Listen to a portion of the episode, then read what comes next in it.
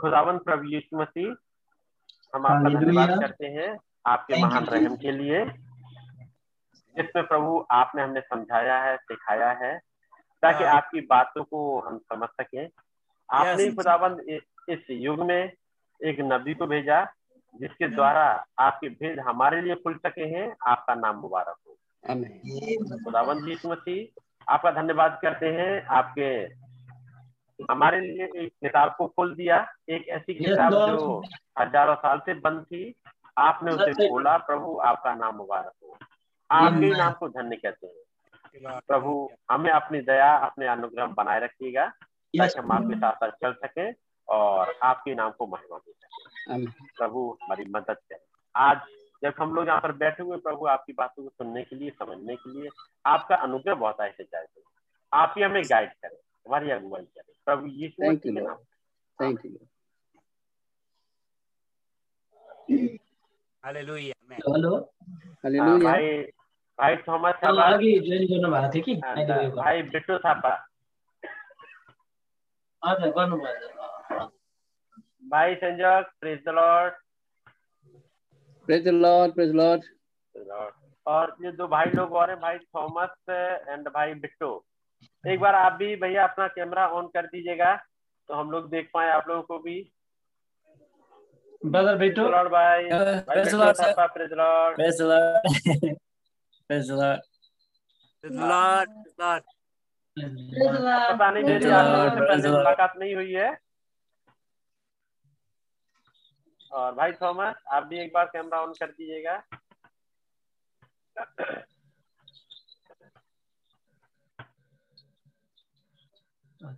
अभी किसी और लोगों को भी जुड़ना है भाई?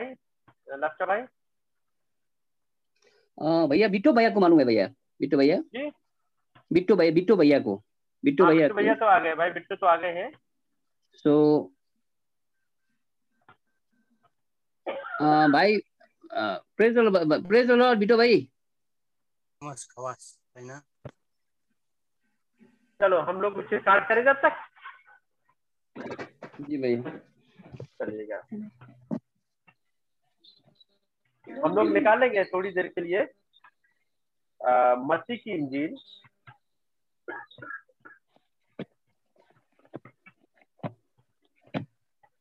और उसका तेरा अध्याय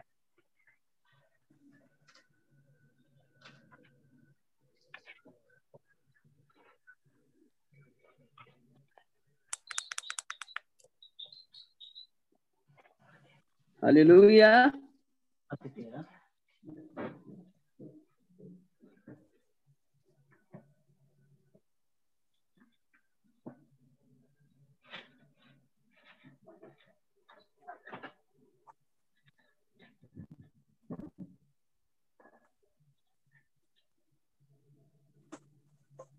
हाँ, आप लोगों को मत्ती तेरह मिल गया?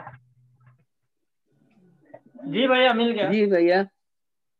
चलेगा। मैं पहली आयत पढ़ रहा हूँ आप लोगों के पास में। आप लोग अपनी नेपाली की बाइबल या हिंदी की बाइबल, इंग्लिश की जो भी आप देखते चलिएगा।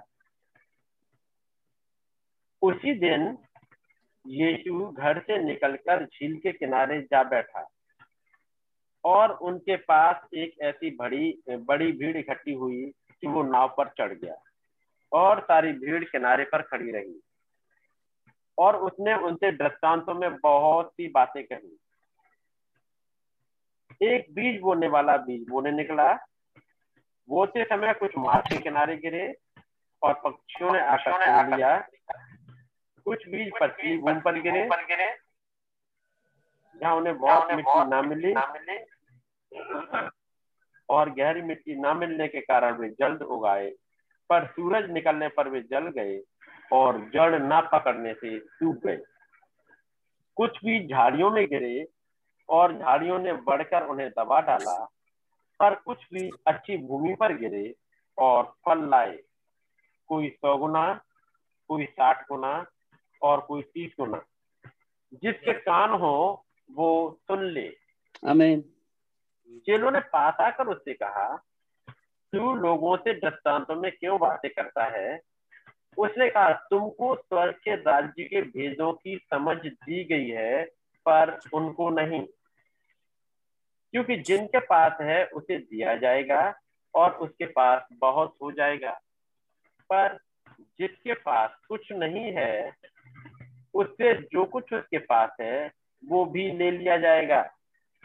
मैं उनसे दृष्टांतों में इसलिए बातें करता हूँ कि वे सुनते हुए नहीं, वे देखते हुए नहीं देखते और सुनते हुए नहीं सुनते और नहीं समझते। ठीक है? आमीन। तो हम दुआ करेंगे। खुदावंत प्रभु यीशु मसीह हमने आपके वचनों को पढ़ा है। वो दृष्टांत जो आपने बोला था एक बार फिर से बैठे हैं प्रभु आपके इस दृष्टांत को समझने के लिए। हमारी मदद करें कि हम केवल दृष्टांत ही नहीं बाकी और भी भेद की बातें देखने पाए। आप हमें गाइड करें। आपका नाम जलाल पाए। सारा आदर सारी महिमा आपको देते हैं विनती को प्रभु यीशु मसीह के नाम में मांग लेते हैं आमीन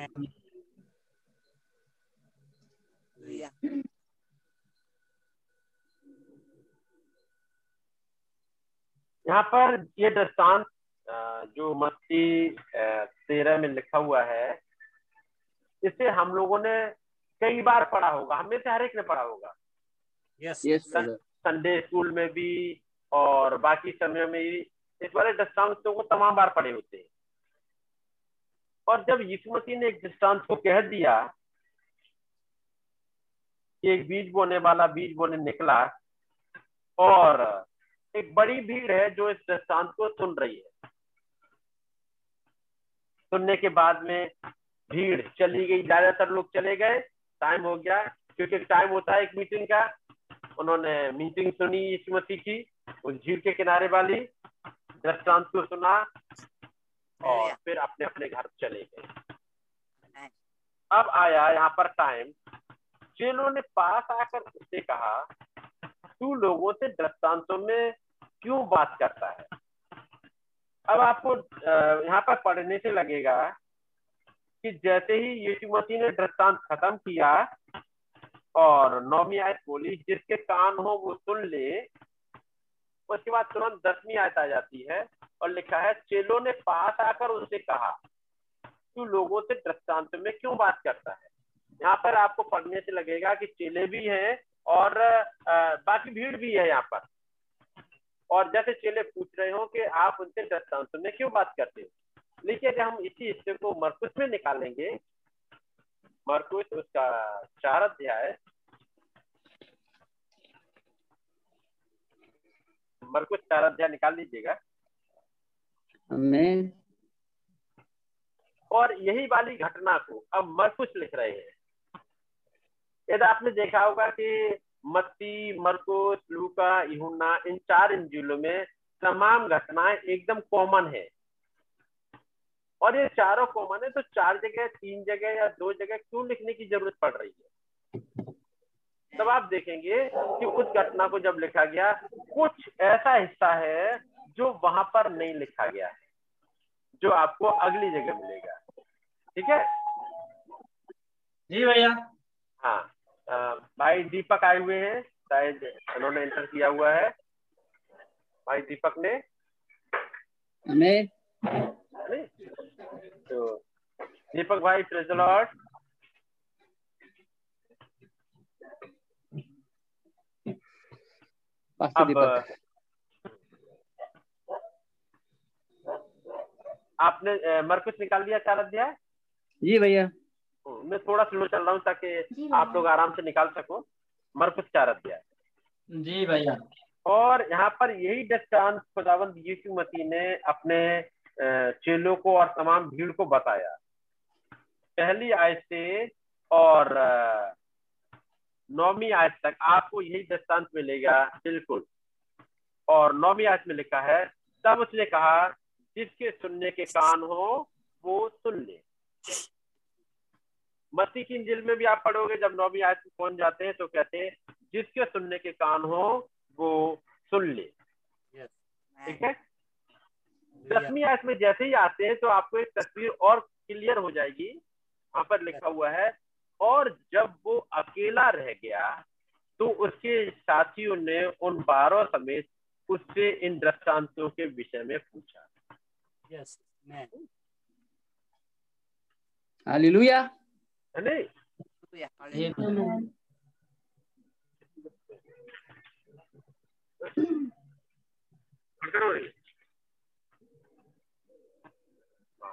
तो एक चीज़ आपको मिलेगी भाई यहाँ पर Yes. जो मत्ती तेरह दस में लिखा है चेलों ने पास आकर उससे कहा कि तू लोगों से दृष्टांतों में क्यों बातें करता है लेकिन ये घटना.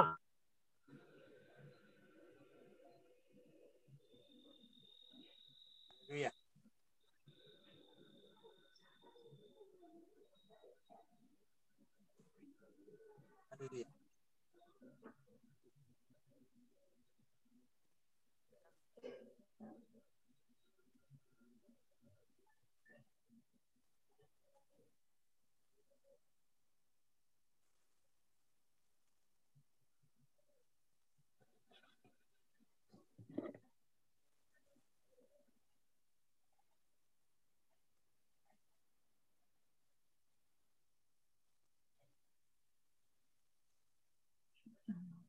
म्यूट कर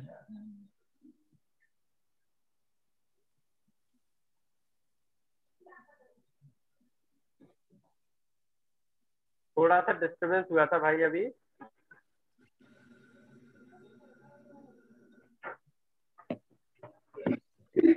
अब वो इसका नहीं है इसका आ गया हाँ डॉक्टर भाई? जी जी जी ब्रदर हाँ एक्चुअली फ़ोन आ गया था। फ़ोन भी इसी ब्लूटूथ से जुड़ा हुआ था जो मेरे कान में लगा हुआ तो आवाज़ की आ रही थी? गॉड ब्लेस यू भैया कोई बात नहीं भैया। गॉड तो ब्लेस यू भैया। उसको बुला करके जी भैया एकदम कंटिन्यू कंटिन्यू भैया। दोनों एक साथ हमने देख लिया। मत, म- म- मरकुस वाला और मत्ती वाला दोनों में थोड़ा फ़र्क है। हाँ और वो फ़र्क ये है कि कुछ घटना को वहाँ पे जो मत्ती में नहीं लिखा वो मरकुस में लिखा मिलेगा। जो मरकुस में नहीं है तो मत्ती में लिखा मिलेगा। जी जी। तो ऐसे में हमें सारे इकट्ठे जोड़ने पड़ेंगे। आमीन आमीन। ताकि और तस्वीर क्लियर हो जाए। अब मरकुस में लिखा है चार दस में जब वो अकेला रह गया। यस तो उसके साथियों ने बारह समेत उन उससे इन दृष्टांतों के विषय में पूछा। उसका मतलब ये दृष्टांतों का मतलब चेलों ने तब नहीं पूछा जब पूरी भीड़ इकट्ठी है बल्कि जब भीड़ चली गई है तब पूछा है। आमीन। ठीक है? आमीन। और तब प्रभु ने एक बात कही ग्यारहवीं आयत में उसने उनसे कहा तुमको खुदा के राज्य के भेद की समझ दी गई है। ठीक है? जी भैया हाँ। प्रभु कहते हैं तुम्हें तो प्रभु के राज्य के भेद की समझ दी गई है परंतु बाहर वालों के लिए सब बातें दृष्टांतों में होती हैं ठीक है? जी।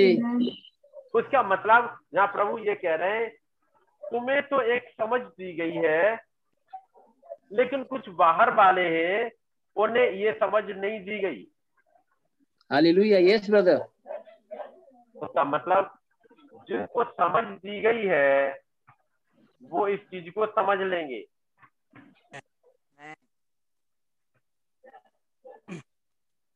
ठीक है? हालेलुया। ये वो लोग हैं जिनको समझ दी गई है। वो आकर के दृष्टांतों के बारे में पूछ रहे हैं। तो आप एक देखिएगा जिनको समझ दी गई वो आके पूछ रहे हैं उन्हें एक चीज़ समझ में आ गई कि प्रभु ने जो बोला है वो दृष्टांत था। Amen. ठीक है? Yes. और जिनको समझ नहीं दी गई उनकी समझ में एक चीज़ आ गई कि प्रभु ने बोला उसे सुनो और घर चले जाओ। आराम से। लेकिन ये जो कुछ लोग हैं यानी वो चेले हैं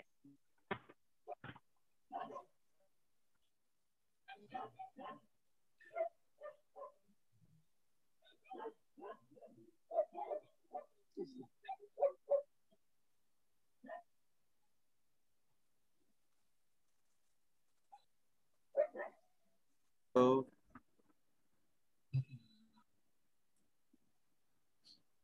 हेलो। हेलो। यस आ रही है? हम लोग सुन रहे हैं जी भाइ तपाईँहरू सुन हजुर हजुर। सर सुन्दैछौँ। गड ब्लेस यु ब्रदर मेरो त अब सानो फोन भएर फोनमा अरू सबलाई देख्दिनँ म खालि पास्टर हाम्रो स्पिकर डक्टर अजित मात्रै देख्छु अरूलाई देख्न सक्दिनँ म हो। मलाई हजुर। तिम्रो भिडियो अन गरिदिन्छ म जाऊ पर हुन्छ हुन्छ हुन्छ।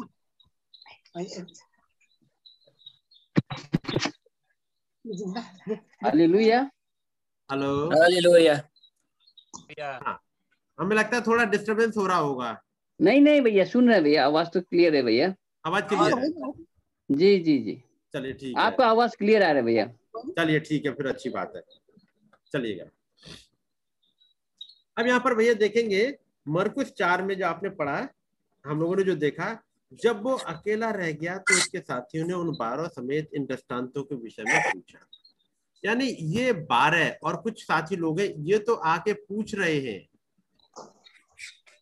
कि ये जो बात कही गई है इसके पीछे भी कोई भेद छिपा हुआ है। आमीन। और जय मसीह पास्टर भाई. जय मसीह पास्टर बो लेकिन बाकी भीड़ चली गई। यस उसने ये भी नहीं पूछा उसके ये भी समझ में नहीं आया कि ये दृष्टांत था हमें इसके अंदर भी कुछ समझना है। आमीन आमीन। उन्होंने ये भी नहीं समझा। और उसके पीछे जब यीशु मसीह एक बात कहते हैं और वो है ग्यारहवीं आयत में उसने उनसे कहा तुमको तो खुदा के राज्य के भेद की समझ दी गई है। हालेलुया। परंतु बाहर वालों के लिए सब बातें दृष्टांतों में होती हैं। इन लोगों को एक चीज़ ये समझ में आ गई यस हालेलुया इनको एक चीज़ समझ में आ गई है कि जो बोला गया वो दृष्टांत है। ठीक है? ये किसकी समझ में आया? वो जिनको खुदा के राज्य के भेद की समझ दी गई। ठीक है? जिनको खुदा के राज्य के भेद की समझ दी गई उन्होंने ये समझ लिया कि ये दृष्टांत है इसके पीछे कुछ और भेद छुपा हुआ है। यस यस यस ठीक है? यस और जिनको समझ नहीं दी गई उनकी समझ में नहीं आए तो चलिए देखते हैं समझ दी कैसे जाती है? समझ आती कहाँ से है? ठीक है भाई? हालेलुया यस ब्रदर चलिएगा थोड़ी देर के लिए एक हिस्सा देखते हैं नीति वचन से। को ये रखते हुए और थोड़ा सा नीति वचन की तरफ़ चलते हैं। ये तो बता नीति वचन प्रोवर्ब हितोपदेश ना? प्रोवर्ब्स हितोपदेश।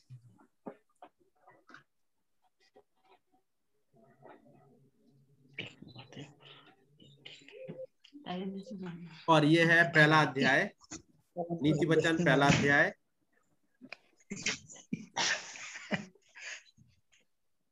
पहली आयत से। दाऊद के पुत्र इसराइल के राजा सुलेमान के नीति वचन इनके द्वारा पढ़ने वाला बुद्धि और शिक्षा प्राप्त करे और समझ की बातें समझे। सुलेमान जो इसको लिख रहे हैं वो कहते हैं कि इनके द्वारा वो उन्होंने कुछ लिखा है इसमें। इनके द्वारा पढ़ने वाला बुद्धि और शिक्षा प्राप्त करे। आमीन और समझ की बातें समझे। यानी ये समझ की बातें जो लिखी हुई है उसको समझने के लिए ज़रूरी है जो यहाँ पर आ, कुछ लिखा गया है उसे पढ़ा जाए। यस हालेलुया ठीक है अब आते हैं। ये समझ आती कैसे है? मैं एक छोटा सा एग्ज़ाम्पल लेता हूँ। मेरे और आपके पास जो भी समझ आई है यस वो ऐसे ही कहीं अचानक से हवा में से नहीं आई। जब बच्चा एक छोटा होता है जब वो दो चार महीने का होता है वो ये भी नहीं जानता कौन मेरे पापा है कौन मम्मी है कौन भाई है ये कुछ नहीं पता होता। कुछ चेहरों को वो पहचान रहा होता है. जो चेहरे उसे रोज़ाना दिखते रहते उनको वो पहचानता है और उनको देख के खुश हो जाता है और जो कोई नए चेहरे आ जाते हैं उनको देख के रोने लगता है। Yes. लेकिन थोड़ा सा जैसे ही बड़ा हुआ दो साल का तीन साल का जब बोलने लायक हालत में आया तब उसे कहा जाता है बेटा देखो ये तुम्हारी मम्मी है। बोलो मम्मी। Yes. तो बच्चा सीख जाता है मम्मी बच्चों को बोला गया बेटा देखो ये पापा तो धीमे धीमे कोशिश करके वो सीख जाता है पापा Yes. पापा मम्मी दादा दादी नाना नानी ये धीमे धीमे सीखता है Yes. yeah. और वो कोऑर्डिनेट करना सीखता है किसी ने बताया देखो ये रहे सामने वाले तुम्हारे पापा तो उस चेहरे के साथ में और एक लाइन को वो जोड़ना चाहता है। पापा उसके सामने वो चेहरा आने लगता है। अगली बार जैसे ही वो चेहरा आएगा वो फिर से कहेगा पापा। उसे बताया गया ये रही मम्मी। जैसे चेहरा आएगा मम्मी का फिर वो बोलने की कोशिश करेगा मम्मी। यानी अब उससे कुछ चीज़ें सीख रहा है। Yes. और कुछ बच्चे बड़, बड़ी जल्दी समझ लेते हैं तो कहने लगते हैं देखो ये बच्चा कितना समझदार है। ये समझ दी किसने है? जो घर वाले लोग हैं उन्होंने एक समझ दे दी। फिर थोड़ा सा और बड़ा हुआ। अभी वो मम्मी जानता है पापा जानता है। कुछ। रिश्तेदारों को पहचानने लगा दादा दादी नाना नानी जो कुछ भी अब वो धीमे धीमे पहचानने लगा। जब वो चार साल के आसपास हो जाएगा तीन चार साल के पास अब वो जाएगा स्कूल। अब स्कूल में एक और देखता है चेहरा ये बता ये रहे बेटा तुम्हारे टीचर। इनको आप बोलोगे सर या उनको बोलोगे मैम अब बच्चा उनसे मम्मी नहीं बोलता है उनसे पापा नहीं बोलता है उनसे बोलता है मैम या सर जो भी हो ये भी सिखाया गया है। और वो सर या मैम आकर के अब एक चीज़ और लेके आएँगे। अब वो कहेंगे बेटा आओ हम तुम्हें सिखाते हैं। उन्होंने दो डंडे खींचे और ऊपर जोड़ दिया। कहा इसे कहते हैं ए। हम्म। अब बच्चे की समझ में अच्छा इसे कहते हैं ए। फिर बताया बी ऐसे करके एक समझ धीमे धीमे प्राप्त कर रहा होता है। Yes. एक समझ वाले आयाम में धीमे धीमे बढ़ रहा है। Amen. हम्म. जब ये बच्चा ये समझने लगा ए बी सी डी ये सब समझ गया। फिर टीचर कहेंगे आज थोड़ा सा मैथमेटिक्स भी सिखाते हैं। बच्चों को मैथमेटिक्स सिखाया है। ऐसे सीखते सीखते बच्चा बढ़ता जाता है। और ये समझ प्राप्त करता जाता है। ये समझ उसे हवा में नहीं मिलती। ये समझ उसने कहीं से ली है जो उसका एनवायरमेंट है जो उसके टीचर है जहाँ कहीं आस पास है वहाँ से एक समझ इकट्ठी कर रहा है। उसके बाद बढ़ते बढ़ते अब जैसे मैं और आप जिस उम्र में पहुँच गए हैं जितने साल के हो गए उतना धीमे धीमे हमने समझ इकट्ठी करी है। ये समझ इस समझ को कहते हैं दुनिया की समझ। ये समझ हमारे पास आई ये दुनिया की समझ आई। आमेन आमेन एक बात सही कि नहीं? आमेन. और जब ये वाली समझ आ गई फिर छोटे बच्चे को एक और चीज़ सिखाई जाती है। यदि वो छोटा बच्चा क्रिश्चियन घर में पैदा हुआ तो उसको जैसे ही उसे कुछ खाना खिलाया जाए उसे दूध पिलाया जाए उससे पहले जैसे ही उसे तो लगी है भूख। और वो खाना चाहता है कुछ या दूध पीना चाहता है। मम्मी इसके पास दूध लेके आई। उन्हें बेटा नहीं अभी दूध अभी नहीं पहले जीसस पापा से बात करेंगे. जीसस पापा से बात करते हैं। और वे क्या करेंगे? बेटा पहले हाथ जोड़ो। बच्चों को हाथ जोड़ना भी नहीं आता। बच्चे आँखें बंद करो। कई एक बार मम्मी ही उसकी आँख बंद करती है। उसकी आँख बंद करी उसके हाथ जुड़वाए और कुछ बोला। जो बच्चे की ज़्यादा समझ में नहीं आया लेकिन एक चीज़ समझ में आ गई अगली बार जब भी दूध पीना है या खाना खाना है तो ऐसे करना है। Yes. एक समझ आ गई। उसके बाद घर में यदि कहीं फ़ोटो टंगे होते हैं तो बच्चे सिखाए जाते हैं बेटा देखो वो जीसस पापा की फ़ोटो है। तो वो जीसस पापा को समझ लेता है। Yes. अब वो क्रिश्चियन घर में रहने पे और ये सब चीज़ सीखने के द्वारा एक समझ प्राप्त कर लिया कि जीसस पापा से दुआ करनी है खाने से पहले सोने से पहले और ये तमाम चीज़ें वो सीखता जाता है। यदि वो हिंदू घर में पैदा हो. वहाँ का माहौल देखा वहाँ सिखाया जाएगा देखो ये हनुमान की फ़ोटो है ये इनकी है ये इनकी है। वहाँ उन्हें देवी देवता के बारे में सिखाया जाएगा। वो वो वाली समझ प्राप्त कर लेगा। Yes. वो जो हिंदू घर में पैदा हुआ उस बच्चे को यदि यीशु मसीह की फ़ोटो दिखा वो कोई रिएक्ट नहीं करेगा उसकी समझ में नहीं आएगा कि ये किसकी फ़ोटो है क्योंकि वो जानता ही नहीं।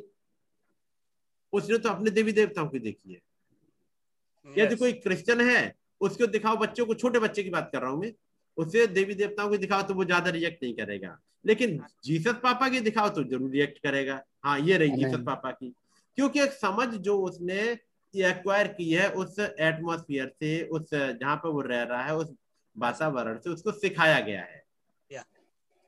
वैसे ही जैसे हम बढ़ते गए जो समझ हमें दी गई वो कुछ दिनों बाद हमारी समझ बन जाती है। Yes. अब जैसे अभी दो साल पहले हमारे पास कोरोना की कोई समझ नहीं थी। कोरोना किसी पूछो कोरोना? वो कहेगा ये क्या होता है भला हम नहीं जानते किसी कोरोना को। कोई आके बताए कोरोना एक बीमारी होती है। तो कहता है भाई हमें ज़्यादा नहीं पता। हमें पता है बुखार के बारे में सिर दर्द पेट दर्द ये तो पता है। लेकिन ये कोरोना क्या होता है? मैं क्या जानू कोरोना? क्योंकि वो समझती नहीं। लेकिन इन दो साल डेढ़ दो साल के अंदर अचानक कोरोना की समझ मिली।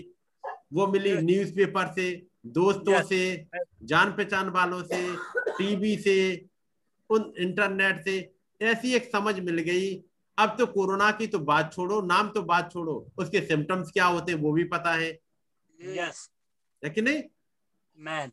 सिम्टम्स क्या ये पता है क्या दर्द आएगा क्या आएगा ये सब कुछ पता हो गया? Yes. एक समझ मिल गई और ये समझ केवल किताबों तक नहीं रह गई।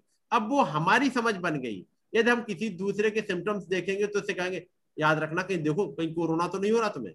बुखार आ रहा है खांसी आ रही है सिर दर्द है या गले में खराश है या सांस लेने में दिक्कत है। कहीं देखो कहीं कोरोना तो नहीं है। अब इतनी समझ हमारे पास भी आ गई। तो अब ये समझ हमारी समझ बन गई जो Yes. हमें इस दुनिया से मिली है। और नीति वचन तीसरे अध्याय में लिखा है नीति नीति वचन तीन अध्याय।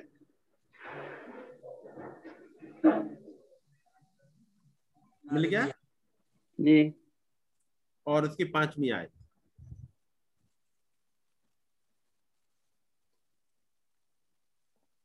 मिला भैया आपको आफ्नो सम्पूर्ण हृदयले परमप्रभुमाथि भरोसा राख र हाँ जी। आफ्नै समाजमाथि भर नपर जी. यहाँ पर लिखा है तू अपनी समझ का सहारा ना लेना वरन संपूर्ण मन से यहोवा पर भरोसा रखना। यहाँ पर नीति वचन लिखा है एक समझ है जो तुम्हारे पास है जो तुमने धीमे धीमे बढ़ते हुए उम्र में चलते हुए तुमने एक समझ ले ली है। वो हो सकता है दुनिया से दोस्तों से चर्च से जान पहचान वालों से जहाँ कहीं है वहाँ से कुछ तुमने ज्ञान अर्जित किया है और वो वो ज्ञान तुम्हारी एक समझ बन गई है। लेकिन यहाँ पर सुलेमान एक अलर्ट कर रहे हैं कि अपनी समझ का सहारा मत लेना। हालेलुया। तो फिर कौन सी समझ का सहारा ले? और तब हमने पढ़ा जहाँ यीशु मसीह कहते हैं तुम्हें तो मरकुस में तुम्हें तो खुदावंत के राज्य के भेदों की समझ दी गई है. इन चोलों के पास ये समझ आ कहाँ से गई? क्योंकि वो खुदावंत यीशु मसीह के साथ रहे हैं। उन्हें पता है कि प्रभु के बात करने का तरीका कैसा है। जब वो बात करते हैं उसके पीछे कुछ दृष्टांत छिपे होते हैं कुछ भेद छिपे होते हैं. जो भीड़ के सामने वो नहीं बताते हैं। जब भीड़ है उनको तो समझा दिया लेकिन जब चेले रह गए तब उन्हें समझाते आराम से बैठ के कि चलो अब आओ आराम से बैठ के सुनो जो दिन में तो मैंने कहा था। अब ये दृष्टांत प्रभु ने दिन में कहे जब अकेले रह गए तो चेले आके पूछते प्रभु ये दृष्टांत भी हमें समझा दो। क्योंकि हमें एक चीज़ समझ में आ गई है कि जो आप बोल रहे होते हो उसके पीछे भी बहुत कुछ भेद छिपे होते हैं। ठीक है नहीं? Yes Yes, man. एक दृष्टांत देखने में तो कुछ लग रहा है अलग। लेकिन जब इसका मतलब बताया गया तो बिल्कुल से फ़र्क हो गया अचानक। जब हम चार अध्याय पढ़ते हैं तो उसकी आ, तीसरी आयत में एक बोने वाला बीज बोने निकला। अब एक कौन सा बीज बोने निकला कुछ पता ही नहीं। आप जो पुराने लोग हैं जिन्होंने सुना होगा Yes, जो yes. हमारे भाई लोग पुराने हैं। आपको पता होगा यहाँ यहाँ पे लिखे नहीं किसका बीज था? गेहूँ था मक्का था बाजरा था। कुछ लिखा है? नहीं लिखा है। कुछ नहीं लिखा है। ये लिखा है कि बीज बोने निकला। अब कौन सा बीज अब अपना अं- अंदाज लगाते रहो। लेकिन अब जिसने बोला उसे आइडिया होगा कि क्या सोच के बोला है। Yes Yes. तो चेले अब उसके पास पहुँच जा रहे प्रभु जरा हमें ये तो बता दो कौन से बीज की बात कर रहे हो आप?" तब यीशु मसीह कहते हैं चौदहवीं आयत में फोर्टींथ वर्ष बोने वाला वचन बोता है। आमेन हिउँ छर्नेले वचन छर्दछ बोने वाला गेहूँ नहीं बोता बोने वाला मक्का नहीं बो रहा बोने वाला धान और बाजरा नहीं बो रहा। ये बोने वाला तो वचन बो रहा है। Yes. तो समझ में आया अच्छा कोई अ, वचन भी कोई होता है एक बीज. हमने तो सुना वचन तो एक आवाज़ होती है। वचन कोई बीज कैसे हो सकता है? वचन एक आवाज़ होती है जो एक दूसरे को सुनते हैं। लेकिन इस बात को पतरस कहते हैं। पतरस की पत्री।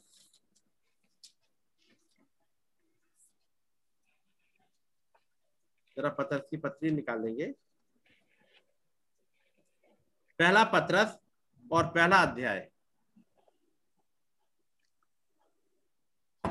पहिला पत्रस पहिला अध्याय।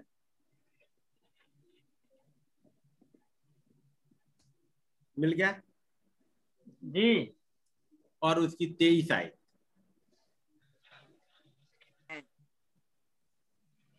मिल गया? किनकि नाश हुने होइन तर नाश नहुने बिउबाट प्रभुको जिउँदो र सधैँभरि रहने वचनद्वारा तिमीहरूले नयाँ जन्म पाएका छौ. मिल गया? जी। यहाँ पे लिखा हुआ है क्योंकि तुमने नाशवान नहीं पर अविनाशी बीज से. खुदा के जीवते और सदा रहने वाले वचन के द्वारा नया जन्म पाया है। आमेन यहाँ पर पत्र समझा रहे एक चीज़ को क्योंकि पत्र ने उस दृष्टांत को सुना है। ए मान यीशु मसीह के साथ बैठे। हैं वो अपनी पत्री में इस बात को लिखते हैं क्योंकि तुमने नाशवान नहीं पर अविनाशी बीज से। अच्छा। कौन से वाले बीज से? खुदा के जीवते और सदा रहने सदा ठहरने वाले वचन के द्वारा नया जन्म पाया है। हालेलुया पतरस कह रहे हैं एक ऐसा बीज है जो हमेशा तक ठहरता है। यदि गेहूँ का बीज बोएँगे तो हमारी तरफ़ यहाँ यूपी में ये गेहूँ का बीज नवंबर के महीने में बो दिया जाता है और मार्च अप्रैल में काट लिया जाता है। नहीं काटोगे अपने आप सूख जाएगा। बात समझ रहे Yes. उसकी लाइफ इतनी है कि नवंबर दिसंबर के महीने में बो दिया जाएगा और मार्च अप्रैल में काट दिया जाएगा। इन चार महीने में पक के पूरा हो जाता है। और आप उसे काटो चाहे ना काटो काट लोगे तो अच्छी बात है नहीं काटोगे तो अपने आप गिर जाएगा। पेड़ उसमें आगे दम रहेगी नहीं वो गिरेगा ही। क्योंकि वो गेहूँ का बीज है। ठीक है? आमेन यदि वो कोई नीम का आम का बीज होता तो वो एक ऐसा पेड़ खड़ा कर देता वो पचास साल साठ साल सत्तर साल सौ साल जितनी उम्र होती। साल चलता. यदि आप इंसान के बीज से पैदा हुए हैं तो उसकी अपनी एक लाइफ है साठ साल सत्तर साल अस्सी साल सौ साल उसके बाद वो पक के गिर ही जाएगा। बहुत ज़्यादा देखभाल कर ली तो सौ साल चल गया सौ साल के बाद गिर जाता है.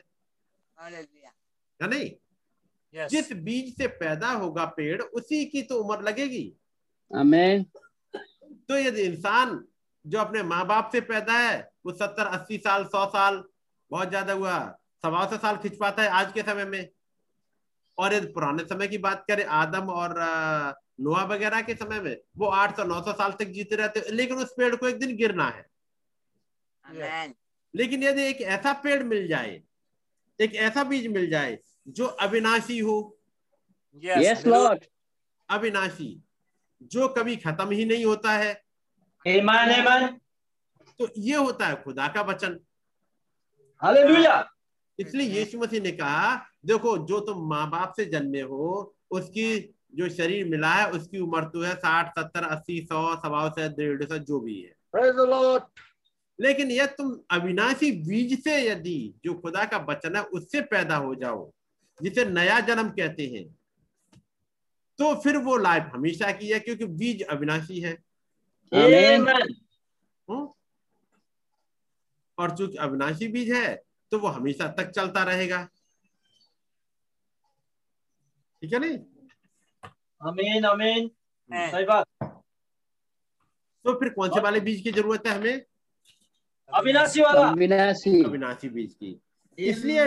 पत्र पत्रस यहाँ कहते हैं, क्योंकि तुमने नाशवान नहीं पर अविनाशी बीज से खुदा के जीवते और सदा ठहरने वाले वचन के द्वारा नया जन्म पाया है Yes. Amen. Amen. आमेन तो जो बीज बोने वाला बीज बो रहा था वो एक अविनाशी बीज बो रहा था. Yes, जिसे Yes, खुदा का वचन कहते हैं Yes. आमीन और यदि वो अच्छी ज़मीन पे पड़ गया तो अपना पूरा फल ले आएगा Yes. ज़रूरी था एक अच्छी बीज पर वो वचन पड़ जाए इसलिए Yes. मरकुस में लिखा है कि बोने वाला वचन बोता है यस Yes. लॉर्ड ठीक है नहीं Yes. बोने वाला वचन बोता है Yes. और जो मार्ग के किनारे हैं जहाँ वचन बोया जाता है वे ये है। अब आगे बताते हैं। लेकिन Yes. बोने वाला क्या बोल रहा है? वचन वचन अब जरा देखते अब देखते ये बोने वाला कौन है? ये बोने वाले का ज़िक्र यहाँ नहीं मिलेगा ये बोने वाला है कौन? जरा मत्ती तेरह अध्याय।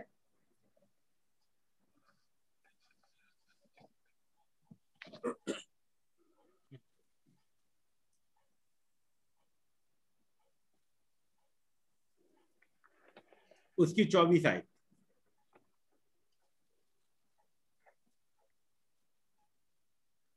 चौबीस आयत मिल गया आपको? जी। मिल गया। पढ दूँ एक? पढ़िएगा पढ़िएगा।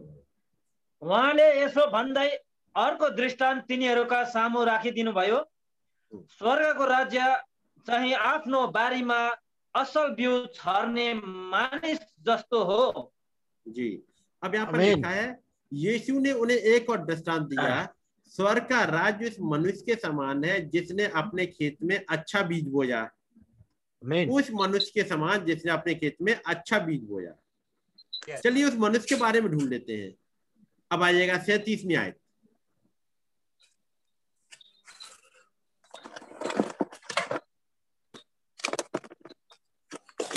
उहाँले जवाब दिएर तिनीहरूलाई भन्नुभयो असल बिउ छर्ने चाहिँ मानिसका पुत्र हुन्। जी। सैतीस आयत में लिखा है उसने उनको उत्तर दिया। अच्छे बीज का बोने वाला मनुष्य का पुत्र है। Amen. तो और इस दृष्टांत में आप देखोगे चौबीस आयत में लिखा है कि मनुष्य के उस मनुष्य ने अपने खेत में अच्छा बीज बोया। पच्चीस आयत? तर मानिसहरू सुतेको बेला उसको शत्रु आयो र गाउँको बीच बीचमा सामाहरू छरेर गयो। यानी गेहूँ के बीच में एक और आया जिसने वो गेहूँ के बीच में एक दूसरा बीज बो दिया। उसका मतलब बोने वाले अब दो हो गए। एक हो गया मनुष्य का पुत्र। Amen. हम्म, हालेलुया एक हो गया मनुष्य का पुत्र। और जिसने अच्छा बीज बोया और एक और आ गया दुश्मन जिसने भी बीज बोया। तो बीज बोने वाला एक नहीं दो हो गए अब ये। सही बात सही बात। और सैतीस आयत में लिखा हुआ है अच्छे बीज का बोने वाला मनुष्य का पुत्र है। Amen. और उनतालीस आयत में लिखा है जिस शत्रु ने उनको बोया वो शैतान है। यानी जंगली बीज बोने वाला शैतान है। दिया वाला। तो बीज बोने वाले दो हो गए। यानी अब एक बोने वाला मनुष्य का पुत्र है और एक शैतान है। ये दो बीज बो रहे हैं। ठीक है? Yeah. ये दो है जो बीज बो रहे हैं अब। अब यीशु मसीह कहते तुम्हें तो खुदा के राज्य के भेदों की समझ दी गई है। ये चेले यीशु मसीह के साथ काफ़ी दिनों से रह रहे हैं। अब यीशु मसीह कहते तुम्हें तो समझ मिल गई। तुम देखो अब इनको कैसे समझना है। हर एक दृष्टांत के लिए अब मेरे पास ही भागो। मैंने तुम्हें कुछ हिंट दिए हैं कुछ चीज़ें समझाई हैं जो तुम ढूंढो और समझ जाओ। Yes Yes, yes. Amen. Hallelujah. कुछ? कुछ समझ दी गई है अब तुम समझ लो तब कहते तुम्हें तो खुदा के राज्य के भेद की समझ दी गई है परंतु बाहर वालों के लिए सब बातें दृष्टांत में होती है यहाँ पर एक बात कह देते हैं प्रभु कि देखो दो तरह के लोग हैं एक अंदर वाले हैं और एक बाहर वाले हैं बाहर Yes. वालों को ये तमाम चीज़ें समझ में नहीं आ पाती है Yes. क्योंकि वो बाहर की समझ में ही टिके रह जाते हैं Yes. जो अंदर वाले हैं उनकी समझ को एक चेंज कर रहे हैं yes. और वो समझ कैसे चेंज हुई है जब खुदाबंद यीशु मसीह ने उन बातों को सिखाया है समझाया और ये करीब दो तीन साल से प्रभु के साथ रह रहे हैं चेले Yes. तो याद रखिएगा अब जब हम दुनिया में चल रहे होते हैं तो समझ के देने वाले दो तरह के सोर्स हैं। एक वो समझ आएगी जो दुनिया में बढ़ाएगी और एक वो समझ आएगी जो खुदावंत की तरफ़ बढ़ाएगी। इसलिए नीति वचन में लिखा है तू अपनी समझ का सहारा ना लेना। एक Yes. समझ जो तुमने इतने दिनों में अपनी इकट्ठी करी है सीख के उसको छोड़ के एक और समझ मिलेगी और वो समझ है खुदाबंद के पास से आती है। आमीन आमीन। ठीक है? अब ये देखिए दुनिया वाली समझ कैसे आई हमारे पास? जब हमने दुनिया के लोगों के साथ संगति करी। जैसे मम्मी और पापा ने हमें सिखाया ये मम्मी ये पापा हैं। टीचर ने हमें एबीसीडी पढ़ना सिखाया। जैसे जैसे जहाँ आप काम करते गए उस हिसाब से सीखते गए। उसका मतलब ये समझ हमें कहीं से धीमे धीमे काम करने पे मिलती है। Yes. नीति वचन एक अध्याय में इसने लिखा है कि जब ये नीति वचन की किताबें पढ़ोगे बातें पढ़ोगे तो इनके द्वारा एक समझ मिलेगी। और ये समझ वो होगी जो खुदावन दे रहे होंगे। Yes. अब ये चेले चूँकि यीशु मसीह के साथ रहे हैं तो उन्हें एक समझ मिल गई है। कुछ चीज़ें उनकी समझ में आने लगी हैं। अब जब मैं और आप बैठे हैं आज इस वचन के पास में तो खुदा खुदावन यहाँ पे अपनी समझ देंगे। यदि हम किसी साइंस की किताब के पास पहुँच जाए तो साइंस की समझ मिलेगी। लेकिन हमें चाहिए अनंत जीवन। तो अनंत जीवन के लिए अनंत जीवन देने वाले के पास पहुँचना पड़ेगा। Yes. अनंत जीवन साइंटिस्ट नहीं दे सकता। Yes. अनंत जीव साइंटिस्ट हमें साइंस के बारे में समझा सकता है। यदि हम डॉक्टर के साथ बैठेंगे तो हमें डॉक्टर की समझ मिल जाएगी। यदि हमें किसी किसान के पास बैठेंगे तो हमें किसानी की समझ मिल जाएगी। यदि हम खुदाबंद के पास बैठेंगे तो हमें खुदाबंद की समझ मिल जाएगी। आमीन आमीन। तो हमें ज़रूरी है कि ये समझ प्राप्त करनी है। इस समझ के लिए हमें खुदावंत के पास ही बैठना पड़ेगा। खुदावंत के वचन के साथ बैठना पड़ेगा ताकि ये चीज़ें समझ में आ जाए। ठीक है? अब चलिएगा। थोड़ी देर के लिए और चीज़ों पे आगे बढ़ते हैं। मत्ती चौबीस अध्याय।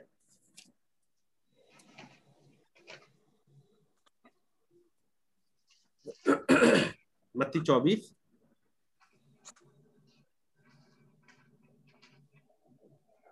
और पहली आय से।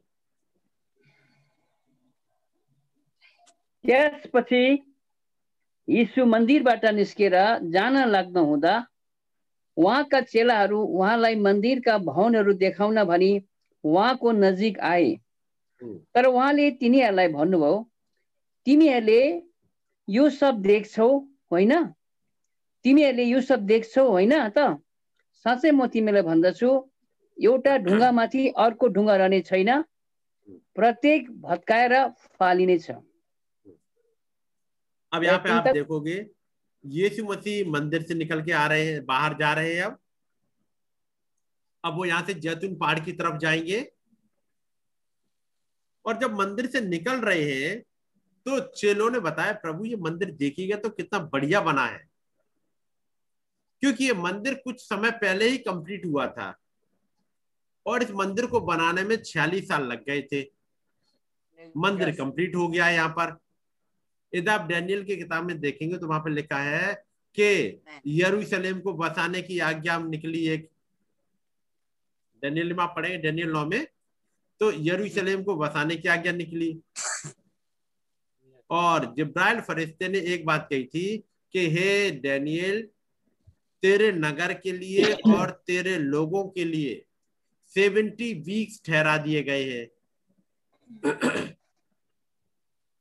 उन सेवेंटी वीक्स के खत्म होने पर एक युग युग की धार्मिकता प्रकट हो जाएगी, एक मिलेनियम आ जाएगा। आफ्टर सेवेंटी वीक्स जैसे ये सेवेंटी वीक्स कंप्लीट हुए एक मिलेनियम आ जाएगा। यदि सेवेंटी वीक्स की बात करें तो सेवेंटी वीक्स में तो seventy into seven four ninety days होते हैं। कि नहीं भाई? सही बात। फोर नाइन्टी डेज़ होते हैं। और ये कहा ये काउंट होंगे? जब यरूशलेम को फिर से बसाने की आज्ञा निकले। और ये उसको यरूशलेम को फिर से बसाने की जो आज्ञा निकली, वो निकल गई थी राजा कुसरू के समय में, किंग साइरस है उसके समय में। यीशु मसीह के आने से करीब 600 साल के आसपास की बात पहले की है। 500 600 ऐसे ही कुछ है। उतने साल पहले एक आज्ञा निकल गई कि मंदिर को फिर से बसा दिया जाए। वहाँ तो 600 या 500 साल तक हो गए। और जिब्राइल फरिश्ता कह रहे हैं कि तो तेरे लोगों के लिए 400 सेवेंटी वीक्स ठहराए गए हैं। यदि सेवेंटी वीक्स को हम दिन के हिसाब से कैलकुलेट करें तो ये बनेगा 490 दिन। ठीक है? चलिए डेनियल का वो हिस्सा निकाल भी लेते हैं। डैनियल नौ अध्याय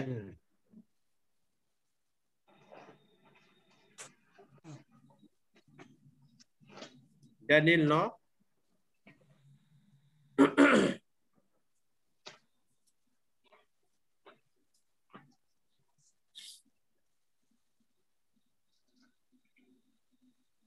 डैनियल ने यहाँ पर एक फास्टिंग स्टार्ट कर दी है और फास्ट करते रहे उसके बाद डेनियल के पास में जिब्राइल फरिश्ता आते हैं। बीस में आज पढ़ेंगे। भाई पढ़ दीजिएगा अपनी लैंग्वेज में। ट्वेंटी?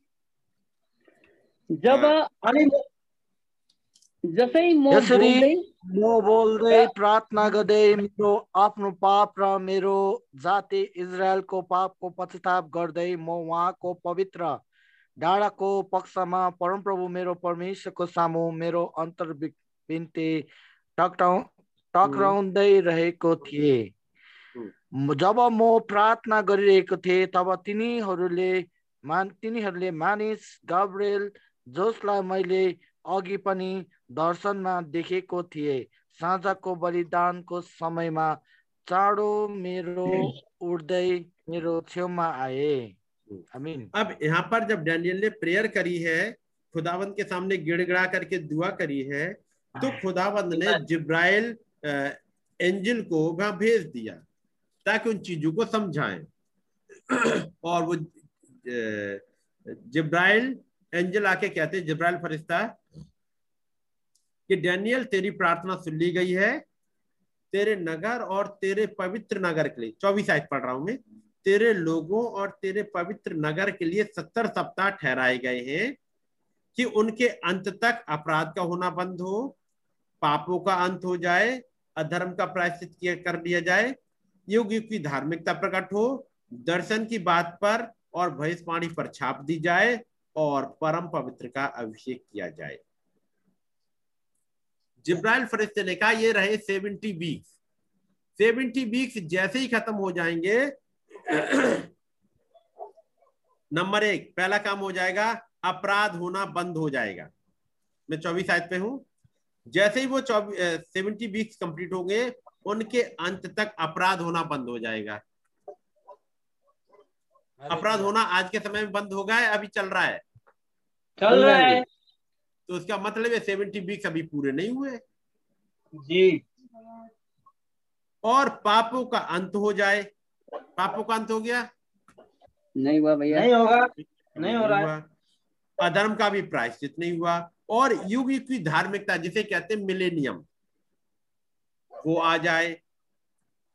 और दर्शन की बात और भविष्यवाणी पर छाप दे दी जाए। और परम पवित्र का अभिषेक किया जाए। यह परम पवित्र कोई और नहीं बल्कि वो महान खुदाबंद है यीशु मसीह जिनका अभिषेक करके वहाँ मिलेनियम में वो राजा ठहर जाए और वो राजाओं का राजा और प्रभु का प्रभु बन जाए।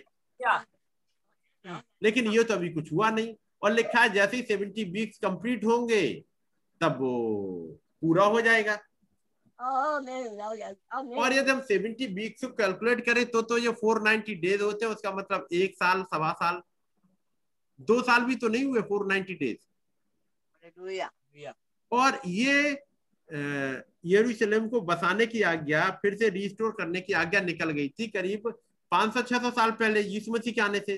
तो तब से तो लेकर के करीब चौबीस सौ पच्चीस सौ साल हो गए। ढाई हज़ार साल में वो सत्तर सप्ते नहीं पूरे हो पाए।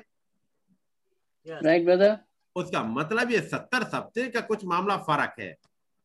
और इसको बताने के लिए आ रहा है सेवेंटी वीक को बताने के लिए जिब्राइल। तो फिर जिब्राइल ही इस भेद को आगे खोले के वो सेवेंटी वीक्स आप कैलकुलेट कैसे कर रहे हो। बात है कि नहीं? जी। अब उसमें कैलकुलेशन कई एक अलग अलग मिल जाती है। एक जगह लिखा है कि हमारा हज़ार दिन खुदावंत के सामने। एक दिन। हमारा हज़ार साल खुदावंत के आगे एक दिन। यदि हम इसी पे आ गए तो खुदावंत के चार सौ नब्बे दिन आ, हमारे चार सौ नब्बे हज़ार साल हो गए। उसका मतलब चार सौ नब्बे हज़ार साल जाकर के ढूंढते रहो ढूंढते रहो। तब कहीं जाके कहीं मिलेनियम आएगा। लेकिन ये कैलकुलेशन वही कहीं छिपी है जब आप हिस्ट्री में जाएँगे तो मिलता जाएगा किस दिन यरूशलेम की आज्ञा निकली और बसाने की और जिब्राइल फरस्ता ने ये नहीं कहते सीधे सत्तर साल वो सत्तर सप्ताह उन्होंने ब्रेकअप दिया। उन्होंने कहा पहले सात सप्ताह बीतेंगे यानी सात सप्ताह बीतेंगे तब कुछ घटेगा उसको पकड़ लो और उससे कैलकुलेशन पता कर लोगे। वो मिस हो जाए। तो फिर आगे फिर बासठ सप्ताह आएँगे। Yes. उन पे कैलकुलेट करके एक फिट कर लो। फिर उसके बाद एक सप्ताह बचा। उसमें एक सप्ताह को भी दो हिस्सों बांट दिया। आधा सप्ताह और आधा सप्ताह साढ़े तीन दिन और साढ़े तीन। दिन इस कैलकुलेशन से आपको कहीं एक क्लू मिल जाएगा। है। कि नहीं? यस ब्रदर तो यहाँ पर तो यरूशलेम को बसाने की आज्ञा निकली और मंदिर को बसाने की। और जब मत्ती में हम आ जाते हैं तो ये मंदिर कुछ समय पहले ही बन के तैयार हुआ है। बहुत ही बढ़िया मंदिर बन गया। और जब ये मंदिर बन गया तो यीशु मसीह को दिखा रहे हैं। यीशु मसीह कह रहे हैं, चौबीस अध्याय मत्ती का, उसकी दूसरी आयत में, उसने उनसे कहा, तुम ये सब देख रहे हो ना? मैं तुमसे सच कहता हूँ कि यहाँ पत्थर पर पत्थर भी ना छूटेगा जो ढाया ना जाएगा। Yes, बड़ी मुश्किल से तो पत्थर बन मंदिर बन के तैयार हुआ। और जिब्राइल फरिश्ता आपने ही कहा था कि ये नगर बसाया जाएगा मंदिर बनेगा ये सब कुछ होगा। चेले सोच रहे हैं जब मंदिर बन गया है तो अब ये परम पवित्र का अभिषेक हो जाना चाहिए। अब अपराध का होना खत्म हो जाना चाहिए। इसलिए वो एक सवाल पूछ रहे हैं खुदावंद यीशु मसीह से प्रेरितों के काम उसके पहले अध्याय में।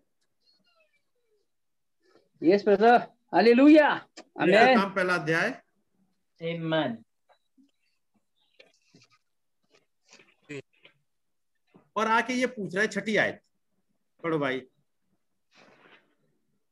यसकारण जब प्रेरीहरू भेला भए तब तिनीहरूले उहाँलाई सोधे हे प्रभु के तपाईँले इजरायलको राज्यको पुनः स्थापन गरिदिनु हुनेछ? जी। अब उन्हें समझ में आ गया कि देखो, उस कैलकुलेशन के हिसाब से सेवन वीक्स बीत गए बीत गए हैं सिक्सटी टू भी हो गए, फिर अभिषेक पुरुष काट भी दिया गया, अभिषेक पुरुष यानी मसीहा को काट भी दिया गया उस पर चढ़ा भी दिया गया। तो अब तो बस साढ़े तीन दिन ही तो बचे हैं। क्योंकि बाकी तो चीज़ें पूरी हो गई। मंदिर भी बन गया यरूशलेम भी बस गया और मसीहा भी आ गया और चेलों की समझ में आ गया कि जो आने वाला मसीहा है वो यही है। मसीहा को क्रूस पर चढ़ा भी दिया गया जो कि वहाँ लिखा है अभिषेक पुरुष काटा जाएगा वो भी हो गया। और उसके बाद आप जी भी उठे प्रभु। यदि आप जब जी उठे हो तो Yes. अब वो दिक्कत कौन सी रह गई? Hallelujah. अब तो बस प्रभु वो दिन आ जाना चाहिए। क्योंकि आप जी उठे हो और आ- अब आप ऐसी वाली बॉडी में हो जिसमें कोई चाहे तो आपको मार भी नहीं पाएगा। आप जब चाहो तब गायब हो जाओगे। अब तो आपके पास ये वाली महिमा युक्त शरीर है। अब तो समय आ गया आपको राज्य फिरने का। तब यीशु। कहते हैं उनसे में आज उसने उनसे कहा उन समयों और कालों को जानना जिस जिनको पिता ने अपने ही अधिकार में रखा है तुम्हारा काम नहीं। यानी दूसरे शब्दों में कहेंगे हे इसराइलियों हे हमारे चेलो एक चीज़ समझो अभी राज्य अभी नहीं फेरा जाएगा। क्या तुमने नहीं पढ़ा कि ये आखिरी वाला हफ़्ता जो सत्तरवा सप्ताह था वो दो हिस्सों में बट गया है? Yes. एक तो हफ़्ता जो कट गया साढ़े तीन दिन वाला है। यानी साढ़े तीन दिन ये साढ़े तीन साल थे। ये साढ़े तीन साल की मिनिस्ट्री के बाद में जब यरूस पिलातुस की अदालत में इस मसीहा को रिजेक्ट कर दिया गया यीशु मसीह कहते देखो एक वहाँ पर रिजेक्शन आ गया। Yes. और अब आएगा एक समय जब एक्सेप्टेंस का।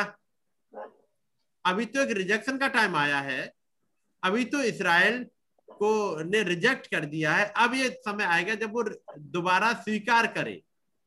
Yes. आधा सप्ताह तब पूरा होगा। लेकिन इस बीच में कितना टाइम है ये खुदाबंद ने वहाँ पर क्लू दिया ही नहीं। यहाँ पर उन्होंने कहा चिंता मत करो राज अभी नहीं ये खुदाबंद ने अपने हाथ में रखा है।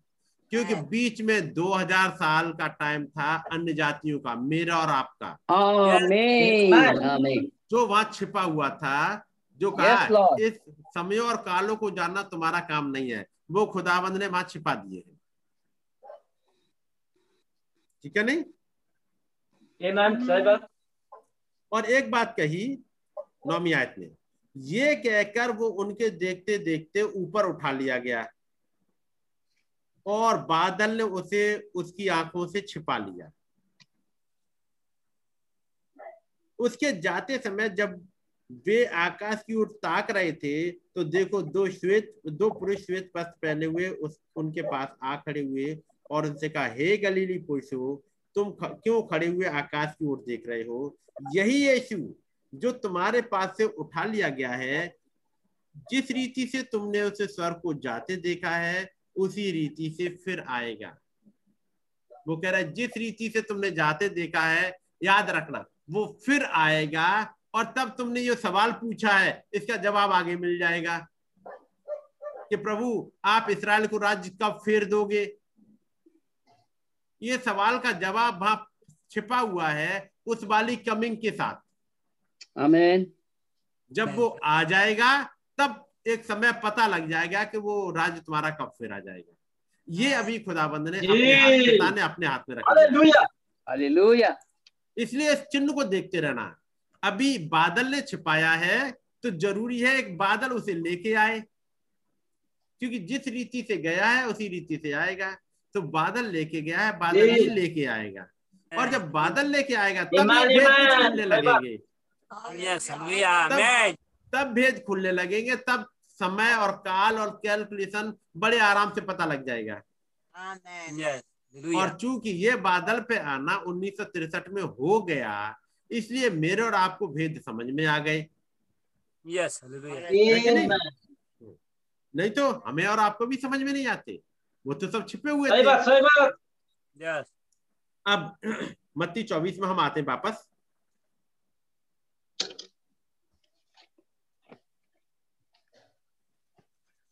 जब यीशु मन हाँ ये आ गए दूसरी आयत।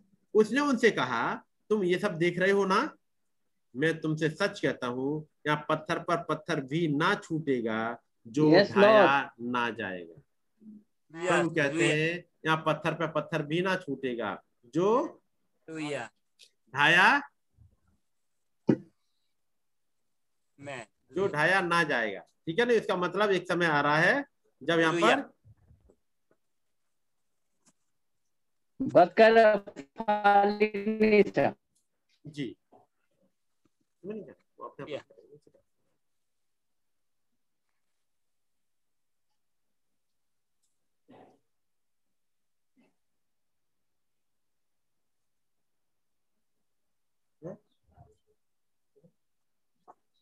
Hallelujah. लगाया हाँ जी।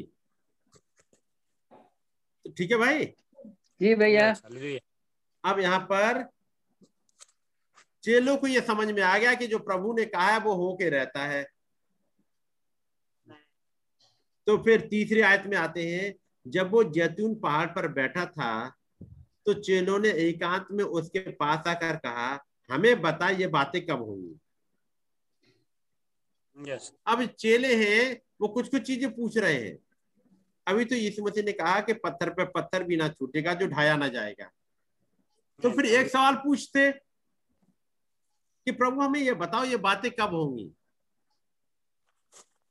लेकिन Yes, इन बातों के होने के साथ कुछ जुड़ा हुआ है वो है प्रभु की आमद से रिलेटेड.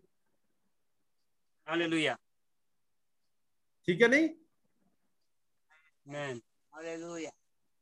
क्योंकि अभी हमने डैनियल की किताब में पढ़ा वहाँ पे मिलेगा कि परम पवित्र का अभिषेक किया जाए पापों का अंत हो जाए युग युग की धार्मिकता प्रकट हो जाए। पढ़ा है ये? Yes. लेकिन प्रभु आप कह रहे हो मंदिर तोड़ा जाएगा। तो प्रभु हमें एक चीज़ बताओ ये मंदिर तो टूटेगा। लेकिन परम पवित्र का अभिषेक हो नहीं सकता जब तक मंदिर ना बने। तो फिर हमें ये भी बता दो कि आप दोबारा कब आओगे? हमारा ये मंदिर दोबारा बनेगा कब? Yes. Hallelujah. और जब आओगे तो आपका राज्य स्थापित होगा तो ये जगत का राज्य खत्म हो जाएगा। यस लॉर्ड जगत का अंत हो जाएगा। तो जैसे ही प्रभु ने कहा कि पत्थर पे पत्थर भी ना छूटेगा जो ढाया ना जाएगा तो उनकी समझ में आ गया कि राज्य जो मिलना चाहिए वो अभी नहीं कुछ आगे चला गया Yes. अभी तो पहले काम हो कि मंदिर टूटे फिर अगला काम हो कि मंदिर बनाया जाए तब परम पवित्र का अभिषेक हो. इसलिए वो अब तीन चीज़ पूछ रहे हैं तीसरी आयत में हमें बता कि ये बातें कब होंगी मतलब ये मंदिर पर पत्थर पर पत्थर भी ना छूटेगा ये कब होगा? तेरे आने का और जगत के अंत का क्या चिन्ह होगा? याद रखिएगा क्योंकि वहाँ पर जब भविष्यवाणी करी गई थी जिब्राइल फरिश्ते ने डैनियल को बताया था उसमें छह पॉइंट बताए थे। और वो छह पॉइंट में जुड़ा हुआ है। मंदिर का बनना और प्रभु का आना ये दो चीज़ जुड़ी हुई है। Yes. क्योंकि पहले मंदिर बनेगा उसके बाद प्रभु मंदिर में आएँगे और वो राज्य स्थापित होगा। जब चेलों की समझ में आ गया प्रभु आ गए तो पूछ रहे हैं प्रभु अब राज्य का फेर दोगे? हमारा राज्य कब आएगा? कितना बढ़िया मंदिर बना है। यानी जैसे ही मंदिर बन के तैयार हुआ प्रभु आ उपस्थित हुए। है कि नहीं? जी। Yes. यदि आप देखोगे आ, जंगल में जब इसराइली जंगल में चल रहे थे उन्होंने एक मंदिर बनाया टेंट बनाया एक और जैसे ही टेंट बनाया खुदावंद खुदा उतर आए। यस हालेलुया पड़ा है? जी भैया।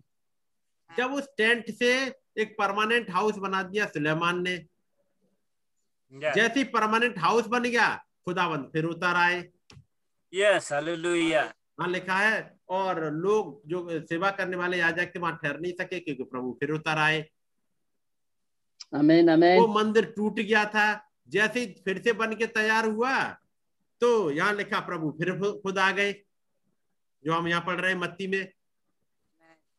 एक शरीर में होते हुए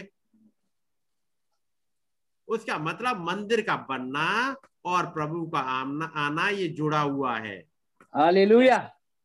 और ये केवल फ़िज़िकल तौर पे ही नहीं आत्मिक तौर पे भी। जो कि पॉलिस ने कहा क्या तुम नहीं जानते कि तुम खुदा का मंदिर हो? तो जिस दिन मैं और आप इस मंदिर को जो हमारा है ये इस मंदिर को तैयार कर लेंगे प्रभु इसमें उतर आएँगे।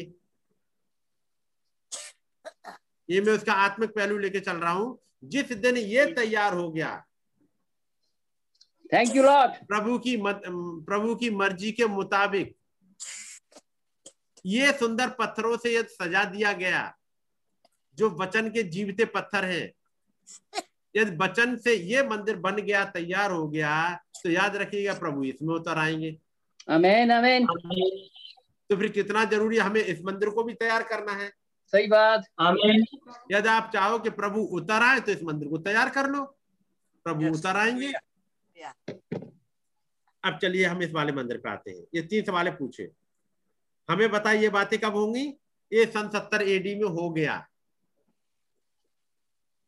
ठीक है? मैं डिटेल में नहीं जा रहा। राइट ब्रदर ये सन सत्तर में हो गया जब रोमन जनरल टाइटस ने उस मंदिर को पूरी तरह से तोड़ दिया था। ये सेवेंटी एडी में कंप्लीट हो गया। दूसरी बात थी तेरे आने का क्या चिन्ह होगा? और जगत के अंत का क्या चिन्ह होगा? और तब प्रभु इस वाले अध्याय में अब उन चीज़ों को बता रहे हैं। नंबर एक चौबीसवीं आयत से।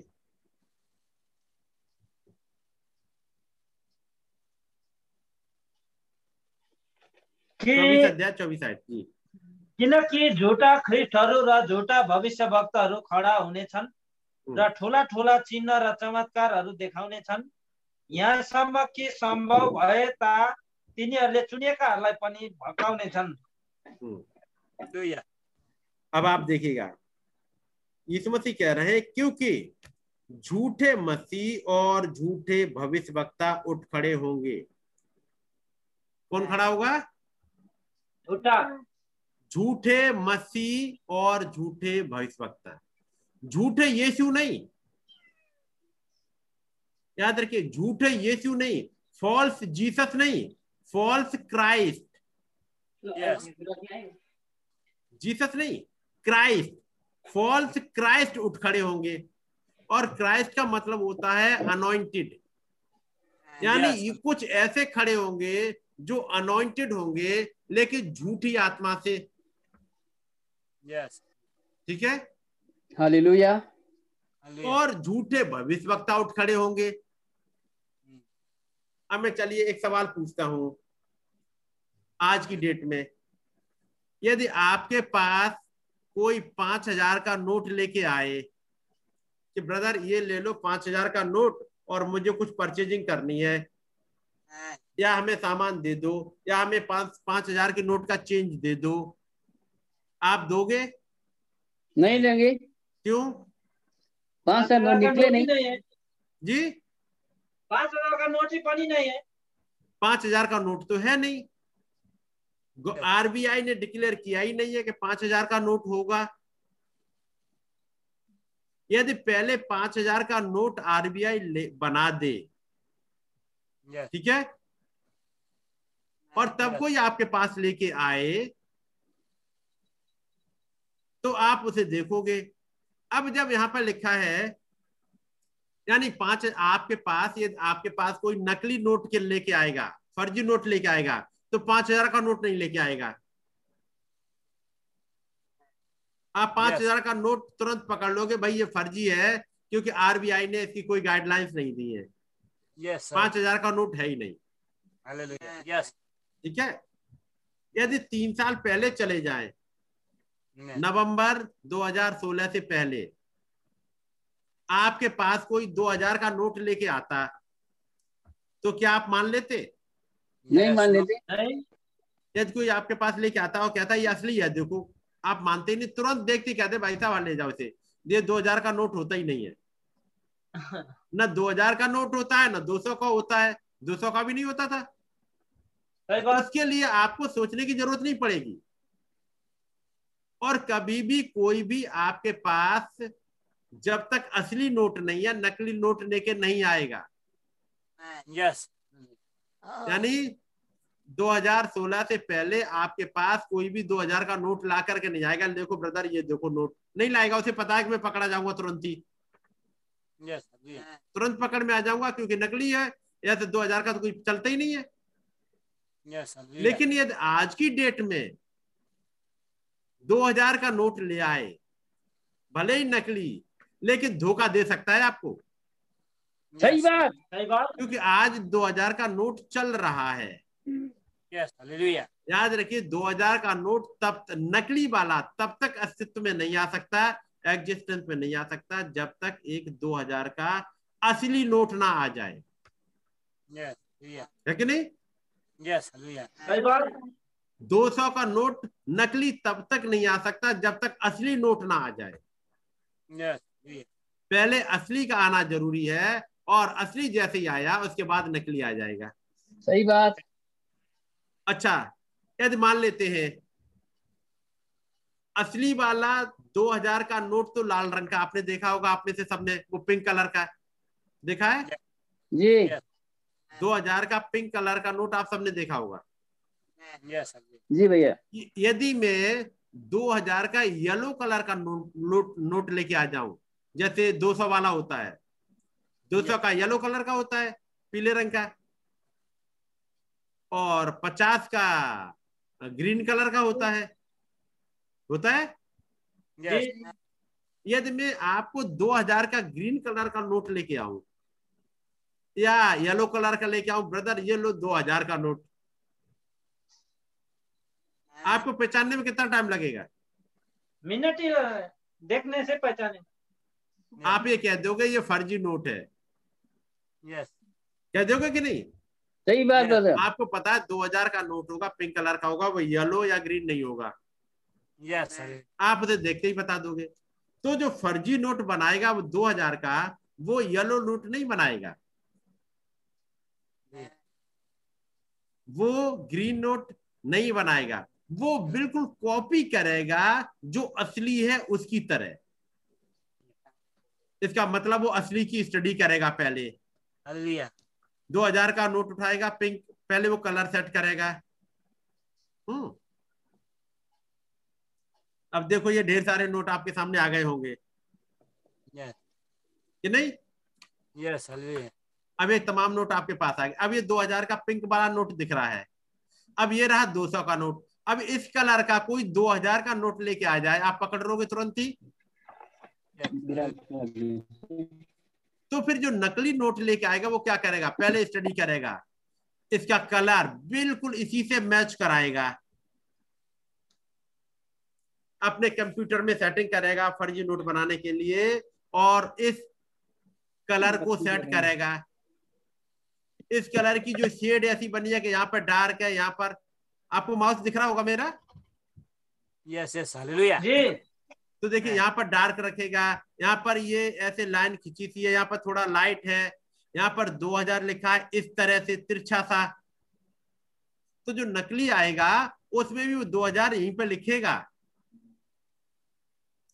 अगला 2000 वो यहाँ पर लिखेगा जो यहाँ लिखा हुआ है यहाँ पर गांधी जी की फ़ोटो है तो वो गांधी जी की फ़ोटो भी यही लगाएगा। इस गांधी जी की फ़ोटो को नकली में यहाँ नहीं लगा देगा। यही लगाएगा। ठीक है? Yes. इस गांधी जी की फ़ोटो को यहाँ पर नहीं yes. लगाएगा कि यहाँ पे नकली नोट भी यहाँ पे लगा दिया और असली में यहाँ लगा दिया। ऐसा करेगा? No. नहीं करेगा। नहीं। जैसा ये असली है वैसी बनाने की करेगा कोशिश। यहाँ पर ये ये लाट बनी हुई है अशोक की तो यही वाली बनाएगा यहीं पे। यानी पहले वो स्टडी करेगा इसकी बहुत कुछ। बहुत कुछ स्टडी करके देखेगा ये कौन सी चीज़ कहाँ है। वैसे ही वो बनाएगा। वैसे ही जब अस, वैसे ही नकली भविष्यवक्ता जो हम पढ़ रहे हैं चौबीस आज पढ़िएगा वापस फिर से चौबीस अध्याय की। किनकि झुठा क्रिसहरू झुठा अगमवक्ताहरू खडा हुनेछन् र हुन सके चुनेकाहरूले पनि भड्काउन ठुला ठुला चिन्ह र आश्चर्य कामहरू देखाउनेछन् हम्म। याद राख मैले तिमीलाई अघिबाटै भनिदिएको छु। सुनिएगा। क्योंकि झूठे मसीह और झूठे भविष्यवक्ता उठ खड़े होंगे और बड़े चिन्ह और अद्भुत काम दिखाएँगे कि यदि हो सके तो चुने हुओं को भी भरमा दे। ये झूठे मसीह और झूठे भविष्यवक्ता तब तक नहीं आ सकते जब तक एक असली ना आ जाए। सही बात ब्रदर ज़रूरी है पहले असली आए तब नकली वाले उस असली की स्टडी करें उस असली के काम करने के तरीके को देखें। यही वजह थी कि जब इस युग में एक भविष्यवक्ता आए जिनका नाम भाई ब्रैनम है और जब 1946 से वो अब एक कमीशन में स्टार्ट हुए खुदाबंद ने दो चिन्ह दिए और पहला चिन्ह था कि जैसे ही वो हाथ पकड़ते थे और वाइब्रेशन होने लगते थे और बीमारी पता लग जाया करती थी। आपने पढ़ा होगा? Yes. तो फिर उन्नीस सौ उनचास nineteen forty nine fifty fifty one के आसपास ढेर सारे आके खड़े हो गए जिसके बारे में फिर नबी कहते हैं अब आप देखो जिसके हाथ में देखो उसके हाथ में वाइब्रेशन होने लगे हैं हर एक के हाथ में चिन्ह होने लगे हैं। भाई दूसरे जो आए हैं उनके हाथ में चिन्ह उनके भी हो रहे हैं। उनके पैर में चिन्ह नहीं हो रहे। Yes, जब भाई ब्रहणम हाथ पकड़ते तो हाथ में वाइब्रेशन से पता लग जाता बीमारी क्या है। तो अगले के हाथ में अगले के पैर में हो जाए चिन्ह। तो तो पकड़ में आ जाएगा ये नकली है। सही बात सही बात। उसके चेहरे पर कुछ हाव हाव आ जाए तो पकड़ में आ जाएगा नकली है। तो ये बिल्कुल कॉपी करेंगे उस असली की। Hallelujah. Hallelujah. उसका मतलब यदि झूठे मसीह और झूठे भविष्यवक्ता उठ के खड़े हो रहे हैं उसका मतलब है कहीं पर एक असली आ चुका है। ये अपने आप में एक चिन्ह है कि एक, एक असली आ गया है।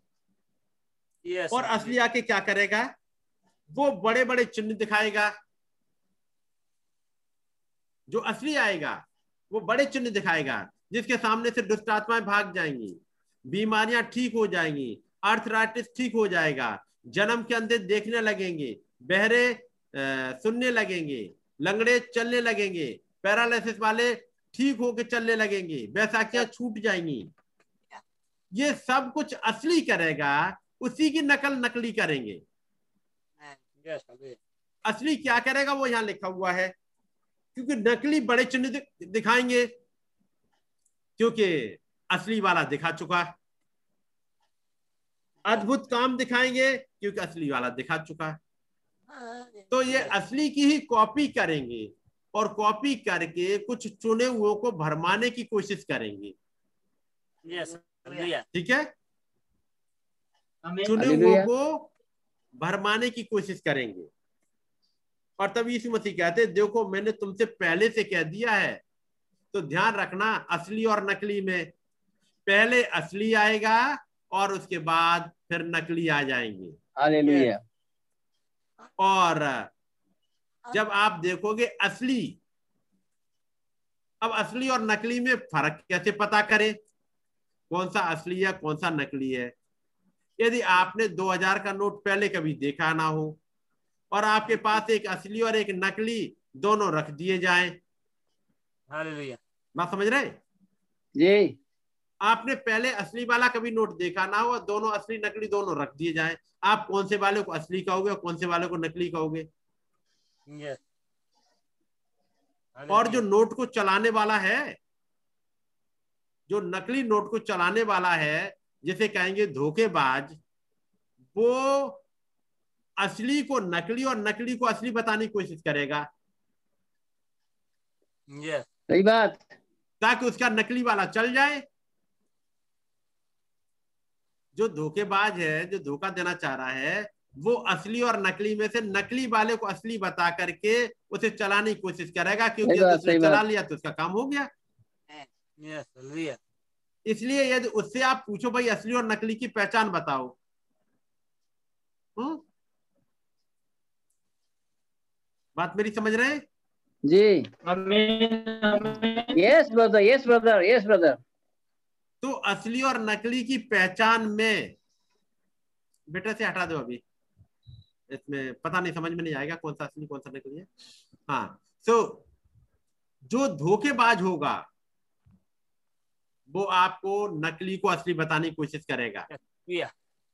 तब आप कैसे पता करोगे? तब आपको जाना पड़े, पड़ेगा कि आरबीआई की गाइडलाइंस क्या है असली की। Yes, आरबीआई को ढूंढेगा उसके नोटिफिकेशन को पकड़िएगा असली की पहचान क्या क्या होगी? तब वो असली वाला बताएगा आरबीआई बताएगा। अब जरा निकालना बेटा एक कोई कोई एक नोट निकालना। सारे नहीं।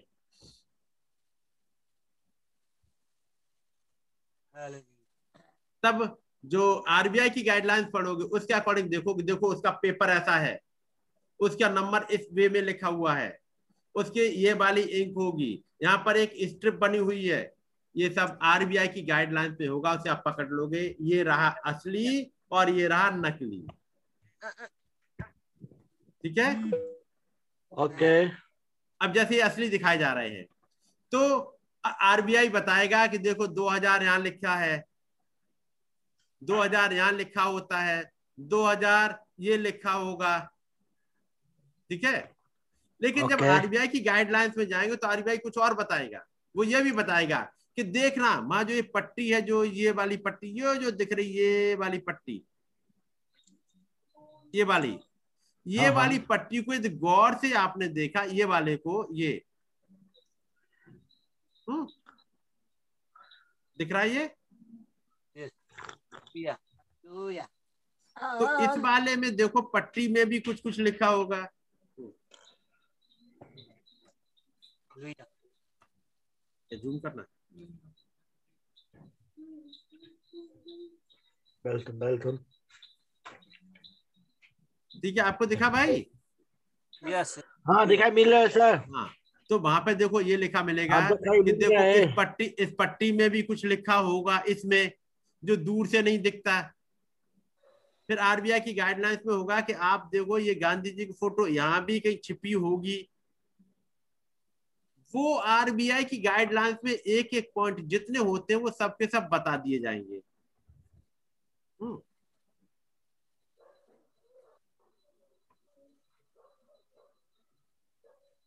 आप लोग कोई बोर तो नहीं हो रहे No, no. नहीं नहीं बोर नहीं हो रहा है सर। हम लोग सुन रहा है। चलो अच्छा लग है। रहा है।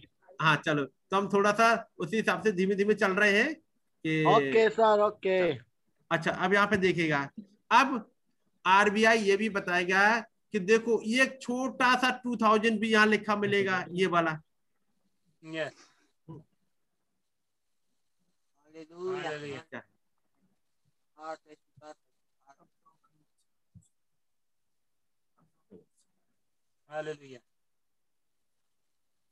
अब आपको देखेगा यहाँ पर। ये 2000 दिख रहा है ये वाला ये वाला ये? Yes Yes. आरबीआई बताएगा देखो यहाँ भी 2000 लिखा होगा। फिर यहाँ पर कुछ लिखा है ये वाली लाइन ये पट्टी ये वाली पट्टी में भी कुछ लिखा होगा। Yes. फिर आप इस असली वाले को कभी भी असली नोट की एक बहुत बढ़िया पहचान होती है असली वाले नोट को जब भी आप छुओगे तो ये वाला हिस्सा जो ये लिखा है ये ये आपको हाथ से छुओगे तो आपको उठा हुआ फील हो जाएगा। कभी भी एक बहुत बढ़िया पहचान है। जैसे ही आप नोट छुओगे कभी आप छू के देखो यहाँ पर जैसे खुरदुरा सा लगेगा ये उठा हुआ लगेगा ये जो लिखा हुआ भारतीय रिज़र्व बैंक ये हमेशा उठा हुआ होगा। ये रिज़र्व बैंक ऑफ़ इंडिया ये उठा हुआ दिखेगा आपको। ठीक है? ओके। हालेलुया। जबकि नकली में क्या होता है? नकली में वो इसकी पूरी कॉपी करके प्रिंटर से छाप देते हैं। सलाह। जबकि असली में यहाँ पर ये एम्बॉसिंग होती है हल्की सी। इसी साइड में। ये हाँ। बॉसिंग आपको पकड़ में आ जाएगी। अच्छा ये रहा असली। आप छूने से पता लगा वो इसलिए आप देखोगे जब बैंक में जाओ और कैशियर को जैसे रुपया जमा करेंगे वो खटखट नोट गिनता जाएगा और नकली आपको थमाता जाएगा। Yes. उसे ये नहीं देखना होता इसमें गांधी जी की फ़ोटो है कि नहीं है। Yes. क्या लिखा है क्या नहीं। वो बस ऐसे ही गिनता जाएगा और गिनते गिनते ही वो उसे पकड़ में आ जाएगा। ये वाला नकली है ये वाला ऐसा वो है ही नहीं। वो तुरंत समझ लेगा ये प्रिंटर से बनाया हुआ है। असली नहीं है।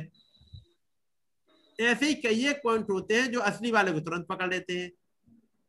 ठीक है? असली वाले में यहाँ भी पीछे लिखा होगा दो हज़ार रुपया।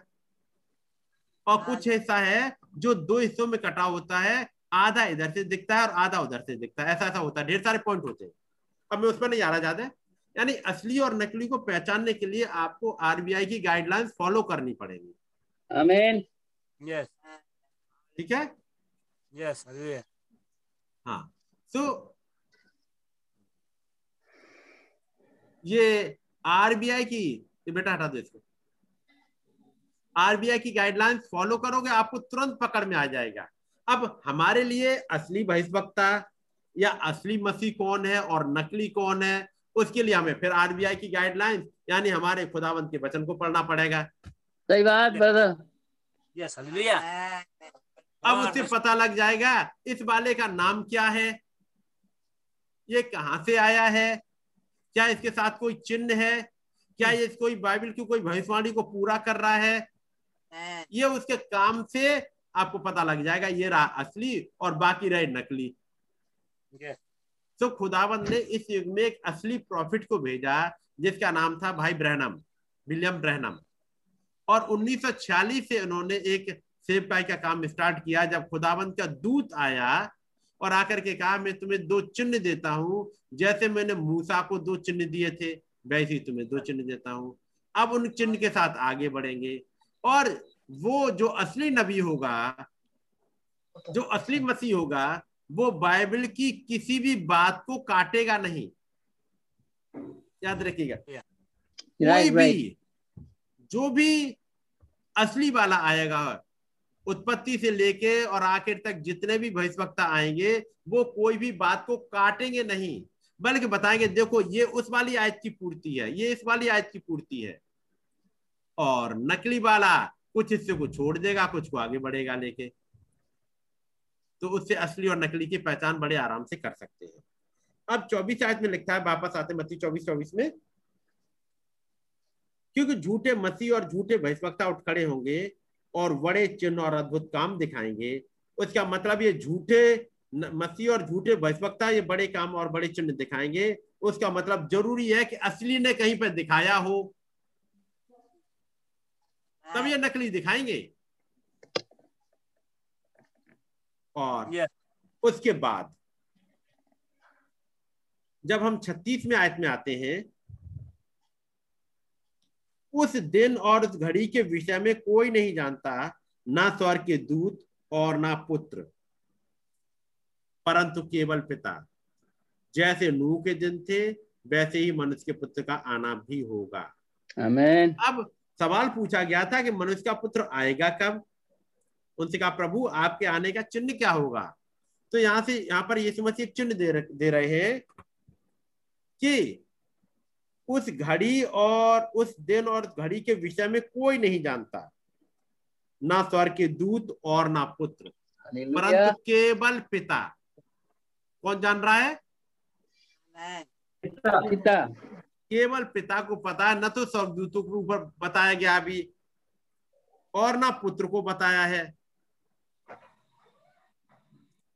जैसे नूह के दिन थे वैसे ही मनुष्य के पुत्र का आना भी होगा. ठीक है? मनुष्य का पुत्र कब आएगा? जैसे नूह के दिन थे। अच्छा। लेकिन मनुष्य के पुत्र को तो पता ही नहीं है कि कब आएगा कोई।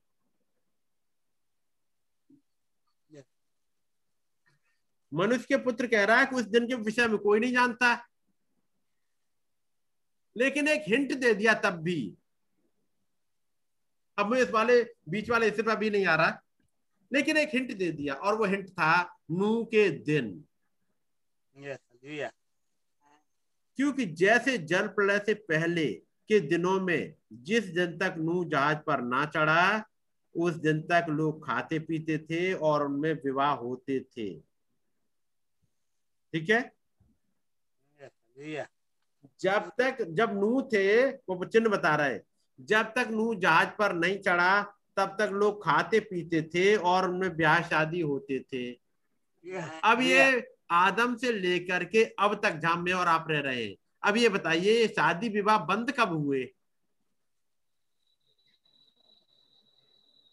कोई ऐसा युग आया जब बिल्कुल शादियाँ होना बंद हो गई हो? नहीं। अभी हाल ही में चल रहा है थोड़ा थोड़ा। जी? अभी हाल में थोड़ा चल रहा है शादी होना हाँ। बंद हो रहा है। अच्छा नहीं जैसे मैं पहले कहूँ यदि शादी विवाह नहीं होंगे मैं जनरल मीनिंग पे आ रहा हूँ ये शादी विवाह नहीं होंगे और मान लीजिए शादी विवाह मान लो सौ साल के लिए नहीं हुए कोई शादी कोई विवाह नहीं बिल्कुल बंद है अगली पीढ़ी आएगी नहीं। सही बात। नहीं? पुरानी पीढ़ी बूढ़ी होके मर जाएगी और अगली पीढ़ी आएगी नहीं क्योंकि उनके शादी विवाह नहीं हुए। सही बात सही बात ब्रदर इसका मतलब है ब्लेस ये ब्याह शादी तो आदम से लेके और अब तक चल रहे हैं तो ये कौन से वाले स्पेशल विवाह शादी थे जो नूह के समय में हो रहे थे? Yes. कुछ है special yes brother yes brother.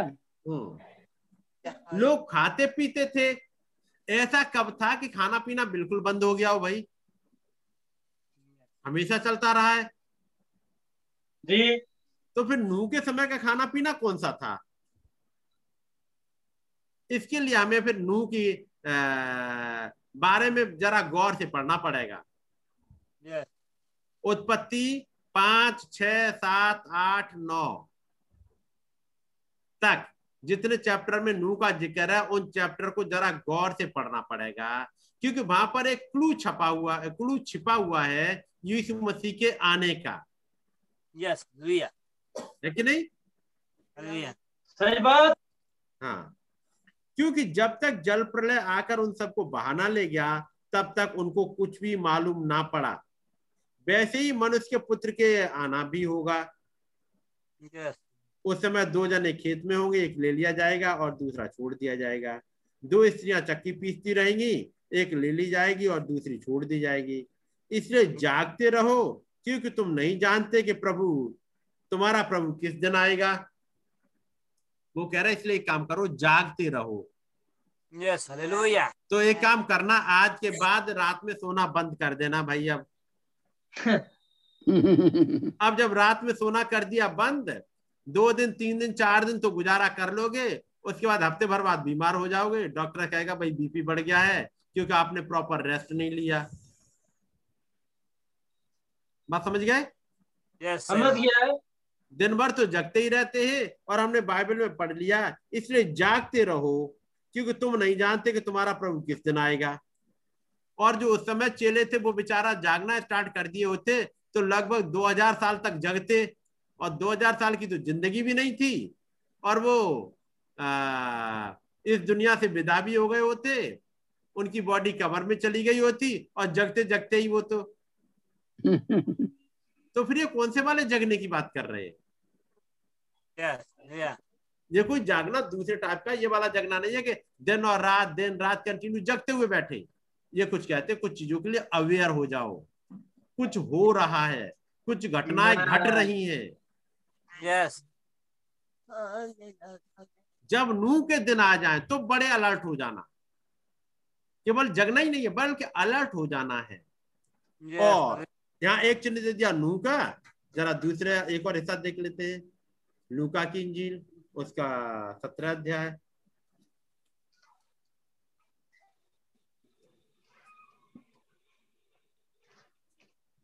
लूका सत्रह।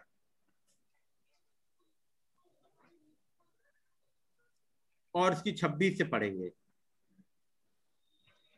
जैसा नूह के दिनों में हुआ था वैसा ही मनुष्य के पुत्र के दिनों में भी होगा।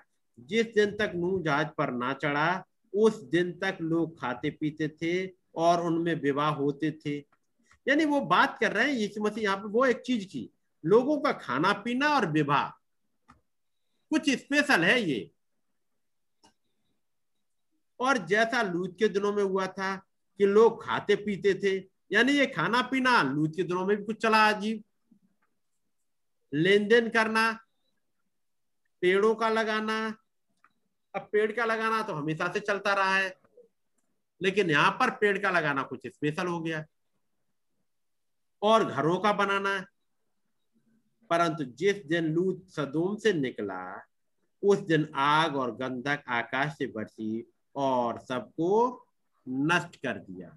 यहाँ एक हिंट दे दिया कि जिस दिन लूत जहाज़ जिस दिन लूत सदोम से निकला लूत का सदोम से निकलना था कि उसके बाद आग और गंधक का बरसना था ताकि वो सब के सब बर्बाद हो जाए। तो ऐसे ही इस युग में भी कोई होगा जिसका निकलना होगा यहाँ से ताकि बर्बादी आए। जब तक लूत उस सदोम में है सदोम में है तब तक आग और गंधक रुकी हुई है। उत्पत्ति की किताब? उत्पत्ति और उसका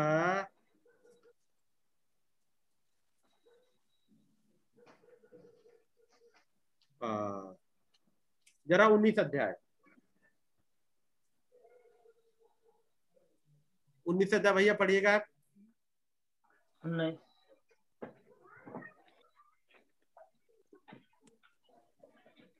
साँझमा ती दुई स्वर्गदूतहरू सदोममा आए।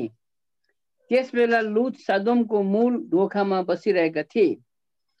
उनीहरूलाई देखेर लुत बेट गर्न उठे र भुइँसम्म निहुरेर दण्डवत गरी भने हजुर कृपा गरी आफ्नो दासको घरमा पाल्नुहोस् र त्यही रात बिताउनुहोस्।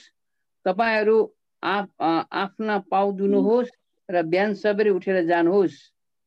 उनीहरूले भने अह हामी बाहिर ढोकामा नै सुत्नेछौँ।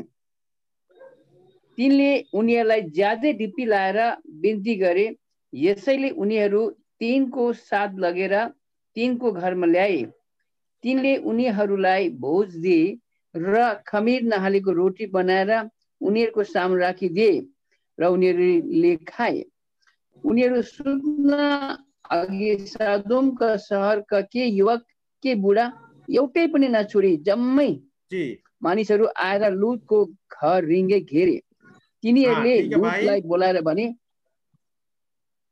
भैया हम एक और थोड़ी सी अब इसमें क्योंकि लंबा है पैसेज तो उसको थोड़ा सा पढ़ते हुए आगे बढ़ जाते हैं।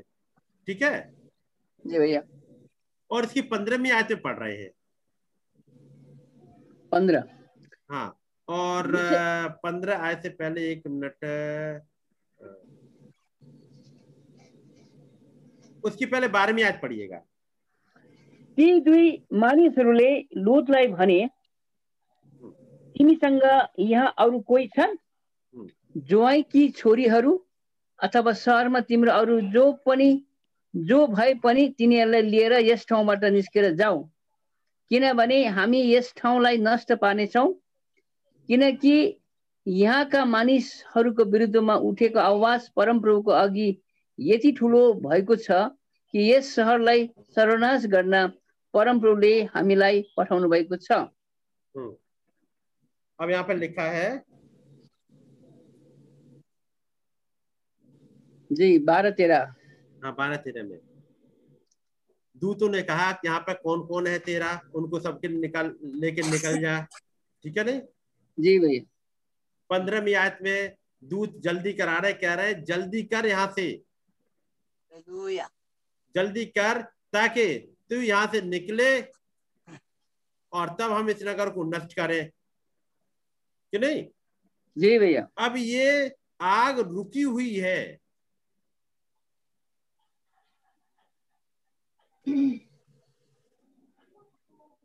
ये आग रुकी हुई है।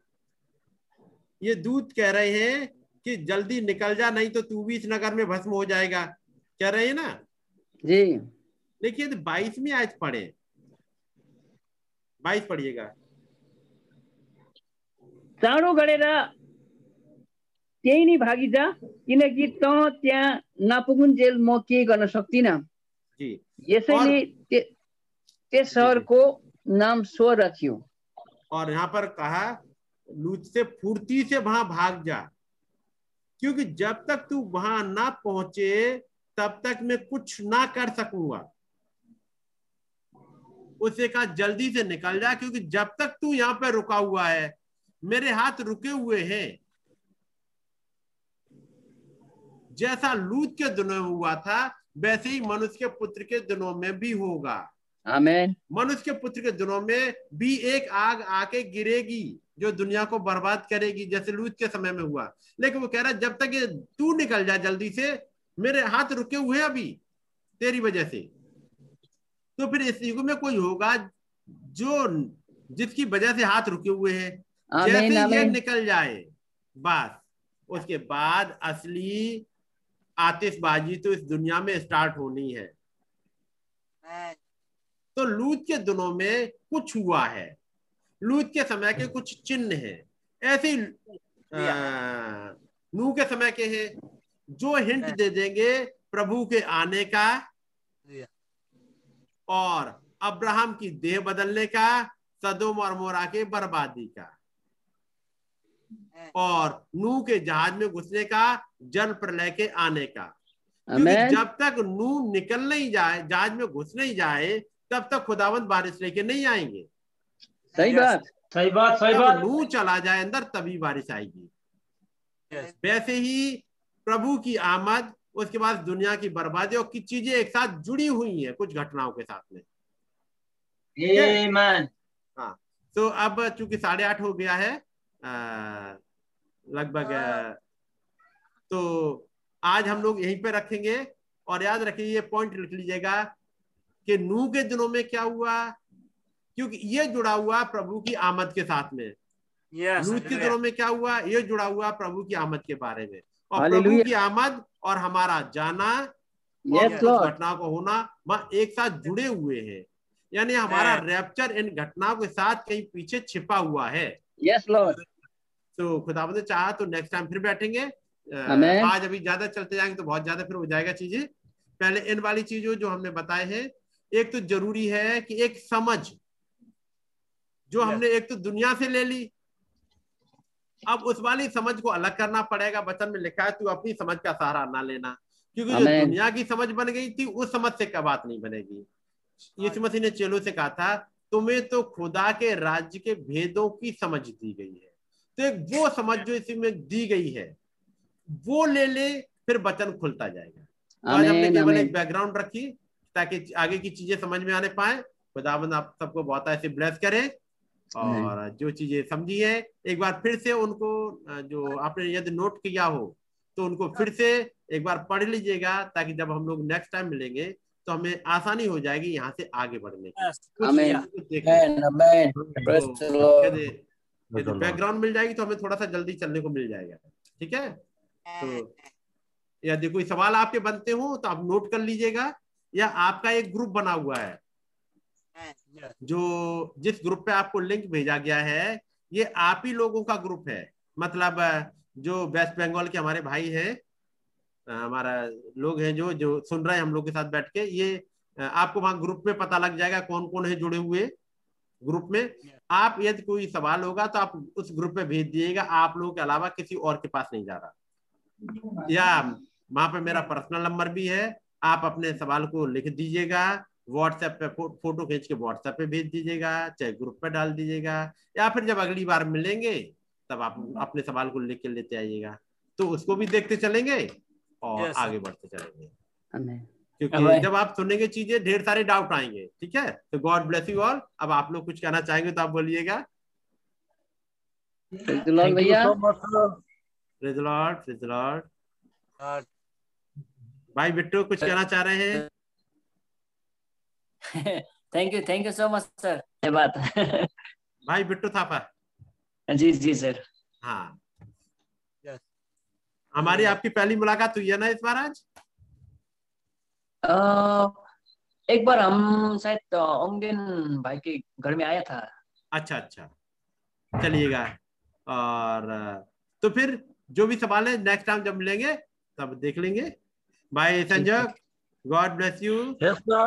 thank you so much sir. Bye nice to meet you God sir. bless you. Very जो कुछ भी कहीं पर डाउट आते हो आप लिखते चलिएगा। ओके सर हम लोग के पास ही टाइम होगा तो हम लोग बैठ के यहाँ पे डिस्कस कर सकेंगे। पर्सनली तो मिलना जुलना नहीं है इस लॉकडाउन में लेकिन ऐसे ओके थैंक यू भाई लैपचा आप कुछ कहना चाहेंगे? और नहीं तो उसके बाद दुआ करके जी तो मैं अपनी भाषा में कहूँगा बिल्कुल जी। प्रभुलाई हामी प्रभुलाई एकदमै कोटि कोटि धन्यवाद चढाउँछौँ यो केवल केवल प्रभुले हामीलाई दिनुभएको अनुग्रह हो। उहाँको अनुग्रहद्वारा नै हामी यसरी जोड्न पाएका छौँ। सुन्नुहोस् है। केवल यो प्रभुको अनुग्रह हो। हामीले हामी चाहन्थ्यौँ कस्टममा आउन। हामी चाहन्थ्यौँ भाइलाई पर्सनली तपाईँसँग भेट गराउने जस्तो हामीले अस्ति हामी मार्च महिना सायद म आएको थिएँ मार्च अप्रेलमा सायद है भाइ बिटोसँग अनि हाम्रो पास्टर दिपकसँग हाम्रो बातचित थियो र त्यो समयमा उहाँसँग हामी एकदमै एक एउटा मिटिङ राख्ने अनि मैले उहाँलाई एकदमै रिक्वेस्ट एकदमै तयारी हुनुहुन्थ्यो। र अचानक हाम्रो यो लकडाउनले गर्दाखेरि हाम्रो यो सेड्युल एकदमै हुन सकेन। हामी जसरी उता अरुणाचल प्रदेश इटानगरमा पनि हामीले यो अठाइस तारिकदेखि लिएर हाम्रो तपाईँको दुई तारिक जुनसम्म हाम्रो प्रोग्राम थियो त्यो पनि क्यान्सल गर्नु पर्यो। अब त्यहाँ त्यहाँ पनि टोटली लकडाउन छ त्यहाँ पनि हामीले इन्टरल्यान्ड पर्मिट पाउँदैन र हामीले त्यहाँ पनि त्यस्तै मिटिङ गर्दैछौँ जस्तो अस्ति सोमबार लगभग नौ दसजना जुडेको थियो विचारहरू। अहिले धेरै प्रश्नहरू आउँदैछ जस्तो अब हाम्रो यहाँ अजित पल हाम्रो डक्टर अजित पल उहाँ अति नै व्यस्त हुनुहुन्छ भनेर उहाँले कति प्रश्नहरू जस्तो उहाँको मान्छे म एकदमै चिन्छु उहाँसँग मेरो एकदमै सम्बन्ध जो मेरो तेस्रो भिजिट हो। यसले गर्दाखेरि मलाई कति प्रश्नहरू पठाइरहन्छन्। अनि जति सक्दो म पनि सिक्दैछु म तपाईँहरू सँगसँगै छु हेर्नुहोस् है। हामी कोही पनि ज्ञानी कोही पनि समझदार हामी कोही पनि होइनौँ। आज प्रभुको अगाडि हामीले जस्तो हामी सिक्दै छौँ भने जहिले पनि हामी एकदमै हामी प्रभुको अगाडि आउँछौँ हामी धेरै कुरा सिक्छौँ। अनि प्रभुलाई म यो भन्छु म पनि एकदमै तपाईँ जस्तै हो। म तपाईँको अगाडि जस्तो म सिक्दैछु म सिक्दै आएको छु। र यो मौका प्रभुले दिनुभएको छ भने आज साँच्चै यो प्रभुबाट पाएको अनुग्रह हो। तपाईँले हाम्रो भाइ अजित पल उहाँ फिजिकली शारीरिक संसारको उहाँ उहाँ उहाँलाई हामी हेर्न सकिँदैन। म पर्सनली उहाँको साथमा उहाँको अफिसमा उहाँको सबै कुरो मलाई थाहा छ। तर उहाँ यति नम्र हुनुहुन्छ कि उहाँ यति नम्र हुन्छ उहाँ हरेकसँग आज यहाँ मात्र होइन। हिमाचल प्रदेशमा बिहारमा चारैपट्टि युपी त उहाँको एरिया नै हो। आज उहाँ अति व्यस्त व्यस्त व्यस्त रहेर लिङ्कबाट उहाँ गर्ने हुनुहुन्छ भने आज उहाँको अगाडि ठुलो ठुलो ठुलो ठुलो प्रभुले एउटा मिनिस्ट्री राख्नुभएको छ हामी उहाँलाई निरन्तर प्रार्थना गर्नेछौँ अनि यसको लागि म एकदमै हामी पास्टर दिपकलाई र भाइ बिटुलाई म धन्यवाद दिन चाहन्छु जसले हाम्रो नि ढोका खोल्नु भयो सुन्नुहोस् है यो ढोका खोल्ने। धेरैजना ढोका बन्द राखेको छ म अरू भाइहरूसँग जस्तो त्यहाँ धेरै भाइहरू म चिन्छु तर नाम म बिर्सिसकेको छु तर आज यो ढोका खोल्ने काम भाइ बिटु अनि पास्टर दिपक हुनुहुन्छ जसले कहिले पनि यसको विषयमा विवाद कुनै तर्क राख्नु भएको छैन। म उहाँहरूको लागि एकदमै धन्यवाद चढाउँछु अनि भविष्य हामी यसरी भेट्नेछौँ है? र फिजिकली हामी चाँडै भेट्ने आशा गर्छौँ र यसपालि। हामी यस दिल्लीको लागि तपाईँले प्रार्थना गरिदिनुहोस् है? उहाँ पनि हाम्रो पास्टर आशिष लाल उहाँ अति नै उहाँ सिक्किममा आउने अनि इटानगरमा जाने उहाँको प्लान थियो। त्यो पनि हाम्रो क्यान्सल गर्नु पर्यो। हेर्नुहोस् है? यो होइन कि इटानगर हामी एउटा ठुलो मिटिङ गर्नेछौँ होइन ब्रदर? उहाँको लागि आज जहाँ पनि ढोका खोलिन्छ उहाँ एकदम जानु तयार हुनुहुन्छ आज। अल ओभर इन्डियाको लागि उहाँ गिफ्ट हुनुहुन्छ भने आज म भन्छु भाइ हाम्रो अजित पौल आज उहाँको अगाडि सबै बाटो तयार गर्ने उहाँ हुनुहुन्छ। आमेन? यस कारण एकदमै म धन्यवाद चढाउँछु आज जतिजना हाम्रो कस्टमबाट जोड्नु भएको छ सिक्किमबाट म स्पेसियल सबलाई मैले हालिनँ केवल भाइ जोन र भाइ इमानुएलको परिवारलाई मात्रै किन हाम्रो यो फ्राइडे हामी फेरि एउटा हाम्रो ग्रुप एकसाथ जुड्नेछौँ है। हाम्रो सिक्किमको करिब बिसजना भन्दा बढी छन् जुन हाम्रो प्रेयर ग्रुपको उहाँलाई लिङ्क पठाइन्छ। तपाईँहरू पनि जोड्न सक्नुहुन्छ यसमा के कोही बात छैन जोड्नु चाहनुहुन्छ भने म भाइलाई भनेर म त्यो गर्न सक्छु। तर एउटा कुरो याद राख्नुहोस् जति तपाईँसँग पर्सनली व्यक्तिगत तरिकाले उहाँले बातचित गर्नुहुन्छ है यो चाहिँ केवल कस्टम बिलिभर्सको लागि हो। कस्टमको बिलिभर्सको लागि भनेर उहाँले भन्दैछ भने तपाईँ उहाँलाई एकदम प्राइभेटली उहाँसँग प्रश्न गर्न सक्नुहुन्छ प्राइभेटली उहाँसँग अन्तर्वार्ता गर्न सक्नुहुन्छ कुनै कुरा यदि डाउट छ भने कुनै कुरा शङ्का छ भने आज शङ्कामा हामी नबढौँ क्लियर हुने कोसिस गरौँ र मेरो यति नै भनाइ छ अनि म तपाईँलाई हार्दिक धन्यवाद चढाउन चाहन्छु तपाईँ सबैको भेटको लागि God bless you brother thank you brother. Especially I thank to our God bless pastor you, Ajit. Paul God सारे हमारे कश्यम के भाइयों की तरफ़ से मैं आपको धन्यवाद देना चाहता हूँ। आपने किस तरह से इतना मेहनत किया आपने भैया आपने अच्छी तरह से स्पेशली मैं बहुत ब्लेस हुआ भैया मैं बहुत ब्लेस हुआ बहुत ब्लेस हुआ। तो आगे भी हमें आशा रखेंगे खुदा हमें और सिखाएँगे और समझाएँगे। गॉड ब्लेस यू भैया। गॉड. भैया आप दुआ करिएगा भाई। जी भैया। म छोटो प्रार्थना गर्दैछु अब पिता प्रभु मसीह हामी तपाईँलाई धन्यवाद चढाउँदछौँ. यो तपाईँको. अनुग्रह आज हामीलाई मिलेको छ यो केवल केवल केवल तपाईँले हामीलाई दिनुभएको प्रभु आज. धेरैजना आज धेरैजना निम्ति यो बन्द भएको छ ढोका बन्द छ समझ बन्द छ तर तपाईँले हामीलाई समझ खोलिदिनु भयो धन्यवाद प्रभुजी. आज हामीले यो क्याटेगोरीमा पाएका छौँ जो चाहिँ तपाईँले हामीलाई भित्रीका हुन् प्रभु जो तपाईँको राज्यको भित्र हुन् भन्ने हामी विश्वास गर्छौँ प्रभुजी। यसकारण तपाईँले हामीलाई हाम्रो समझ खोलिदिनु भयो अनि आज वचनको बिउ के हो भन्ने कुरा आज साँच्चै नै प्रभु आज जति छरेको वचन छ यो तपाईँले अवश्य पनि सात सात गुणा सय गुणा तपाईँले फल ल्याउनु हुनेछ अनि हरेक जति पनि आजको दिन र युगलाई हामी हेर्छौँ कि आज साँच्चै नै समय अति नै अति नै नजिक छ एकदमै ढोकामै छ भने चाल पाउँछौँ। अनि यो पनि तपाईँलाई थाहा छ यो घटना घटिरहेछ आज इजरायल र त्यहाँ फिलिस्तिन देश वरिपरिको जुन हामी देख्छौँ एकदमै ढोका नजिकमै छ। अनि यस सबै. घटनालाई देख्दाखेरि अनि यो सबै यो सबै कुरो जो हुँदैछ अब यो तपाईँको ग्रेस हो प्रभु तपाईँले गर्नुभएको प्रभु। न त हाम्रो कुनै नाता र कुनै हामी त्यो छैन कसमको प्रियहरूसँग तर केवल एक परिवारसँग जोडिएको छु जो भाइ हाम्रो बिटो परिवारसँग छ भने आज साँच्चै नै प्रभु तपाईँले यो ग्रेस गर्नुभयो। कुनै कुनै तपाईँले आफ्नो त्यस ठाउँमा तपाईँ तपाईँको आफ्नो ब्राइडलाई तपाईँको दुल्हनलाई राख्नुभएको छौ। स्पेसली म त्यहाँको पास्टर दिपकलाई म उहाँको हम्बल जुन छ स्वभावलाई म धन्यवाद तपाईँले यस्तो हम्बल पास्टर दिनुभएको छ जसले कुनै पनि कुरा उहाँलाई प्रश्न राख्नुभएको छैन। उहाँले एकदमै सहर्ष स्वीकार गर्नुभएको छ। म धन्यवाद दिन्छु उहाँको मिनिस्ट्रियल ब्लेस गर्नुहोस् अ, जतिजना नयाँ भाइ बहिनीहरू हुनुभएको छ म उहाँलाई अति नै धन्यवाद चढाउँछु अनि स्पेसली म धन्यवाद चढाउँछु आजको विशेष मिटिङमा जुन जुन कुराहरू आज हामीले धेरै आज साँच्चै नै नुहको दिन र लुतको दिनको समय आजको दिन घटिरहेको समयलाई हामी चाल पाउँछौँ भने तपाईँको आगमन एकदमै एकदमै एकदमै एकदमै नजिक छ। अनि हरेक यो सबै कुरो जसरी हामी आज विवाहको विषयमा सुन्दै थियौँ यो सब खत्तम हुनुपर्नेछ जब एक दिन यो विवाह हुने छैन। स्वर्गदूत जस्तो तपाईँले जुन तपाईँको सन्देशमा हामीलाई तपाईँले आफ्नो सुसमाचार हामीले भनेको त्यहाँ कुनै विवाह हुने छैन भनेर। तर आज संसारमा यति साह्रो लकडाउनको समयमा पनि जबरजस्त विवाहहरू भइरहेको छ प्रभु। यो विवाह किन हुँदैछ प्रभु? तपाईँ योले एउटा यसले चिन्हहरू बताउँदैछ प्रभु। रुखहरू पात रोप्नु एकदमै योहरू चिन्हहरू हो प्रभु। बिन्ती छ प्रभु आज हामीलाई यो गरी तपाईँ हाम्रो समाज खोलिदिनुहोस् प्रभु। यो आफ्नो समाज होइन प्रभु। साइन्स विज्ञानको होइन प्रभु। तर तपाईँ खुदा तपाईँ प्रभु हामीलाई दिनुहोस् प्रभुजी धन्यवाद। हरेक जतिजना आजको मिटिङमा जोड्नुभयो धन्यवाद। हरेकमा तपाईँ अनुग्रह गर्नुहोस् विशेष हाम्रो सिक्किमका दुईजना भाइको लागि अनि परिवारको म धन्यवाद चढाउँछु। सारा। आदर महिमा तपाईँलाई चढाउँदै छोटो बिन्तीलाई माग्छु प्रभु क्रिस्टको नाउँबाट।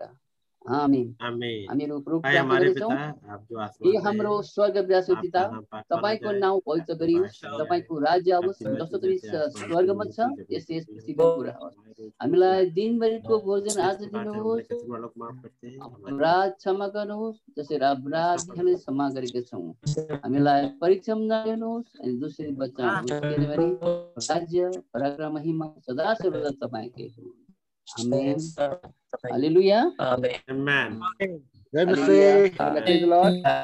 Praise the Praise the Lord. Lord. God bless you. Hallelujah. Praise the Lord. Praise Praise the the Lord. Lord. Praise the Lord. Praise God the bless you, Lord. brother. Praise the Lord. Praise the Praise the praise the Lord. Lord. Praise the God Lord. bless you, bhai. Praise the Lord. God bless you. God bless you. God bless you. God bless you. Hallelujah. God bless you. Hallelujah. God bless you. Praise the PP. Lord. सबैलाई Praise the Lord. You. ठीक है भैया लपचो भाई? Okay. God bless good you, भाई. night. अभी से बंद कर रहे हैं ठीक है? ठीक है भैया। ओके भाई God bless you God bless you कल मिलेंगे भैया। सरसे का मीटिंग गॉड ब्लेस यू भैया। God bless you ji okay भैया God bless okay thank you sir God bless you.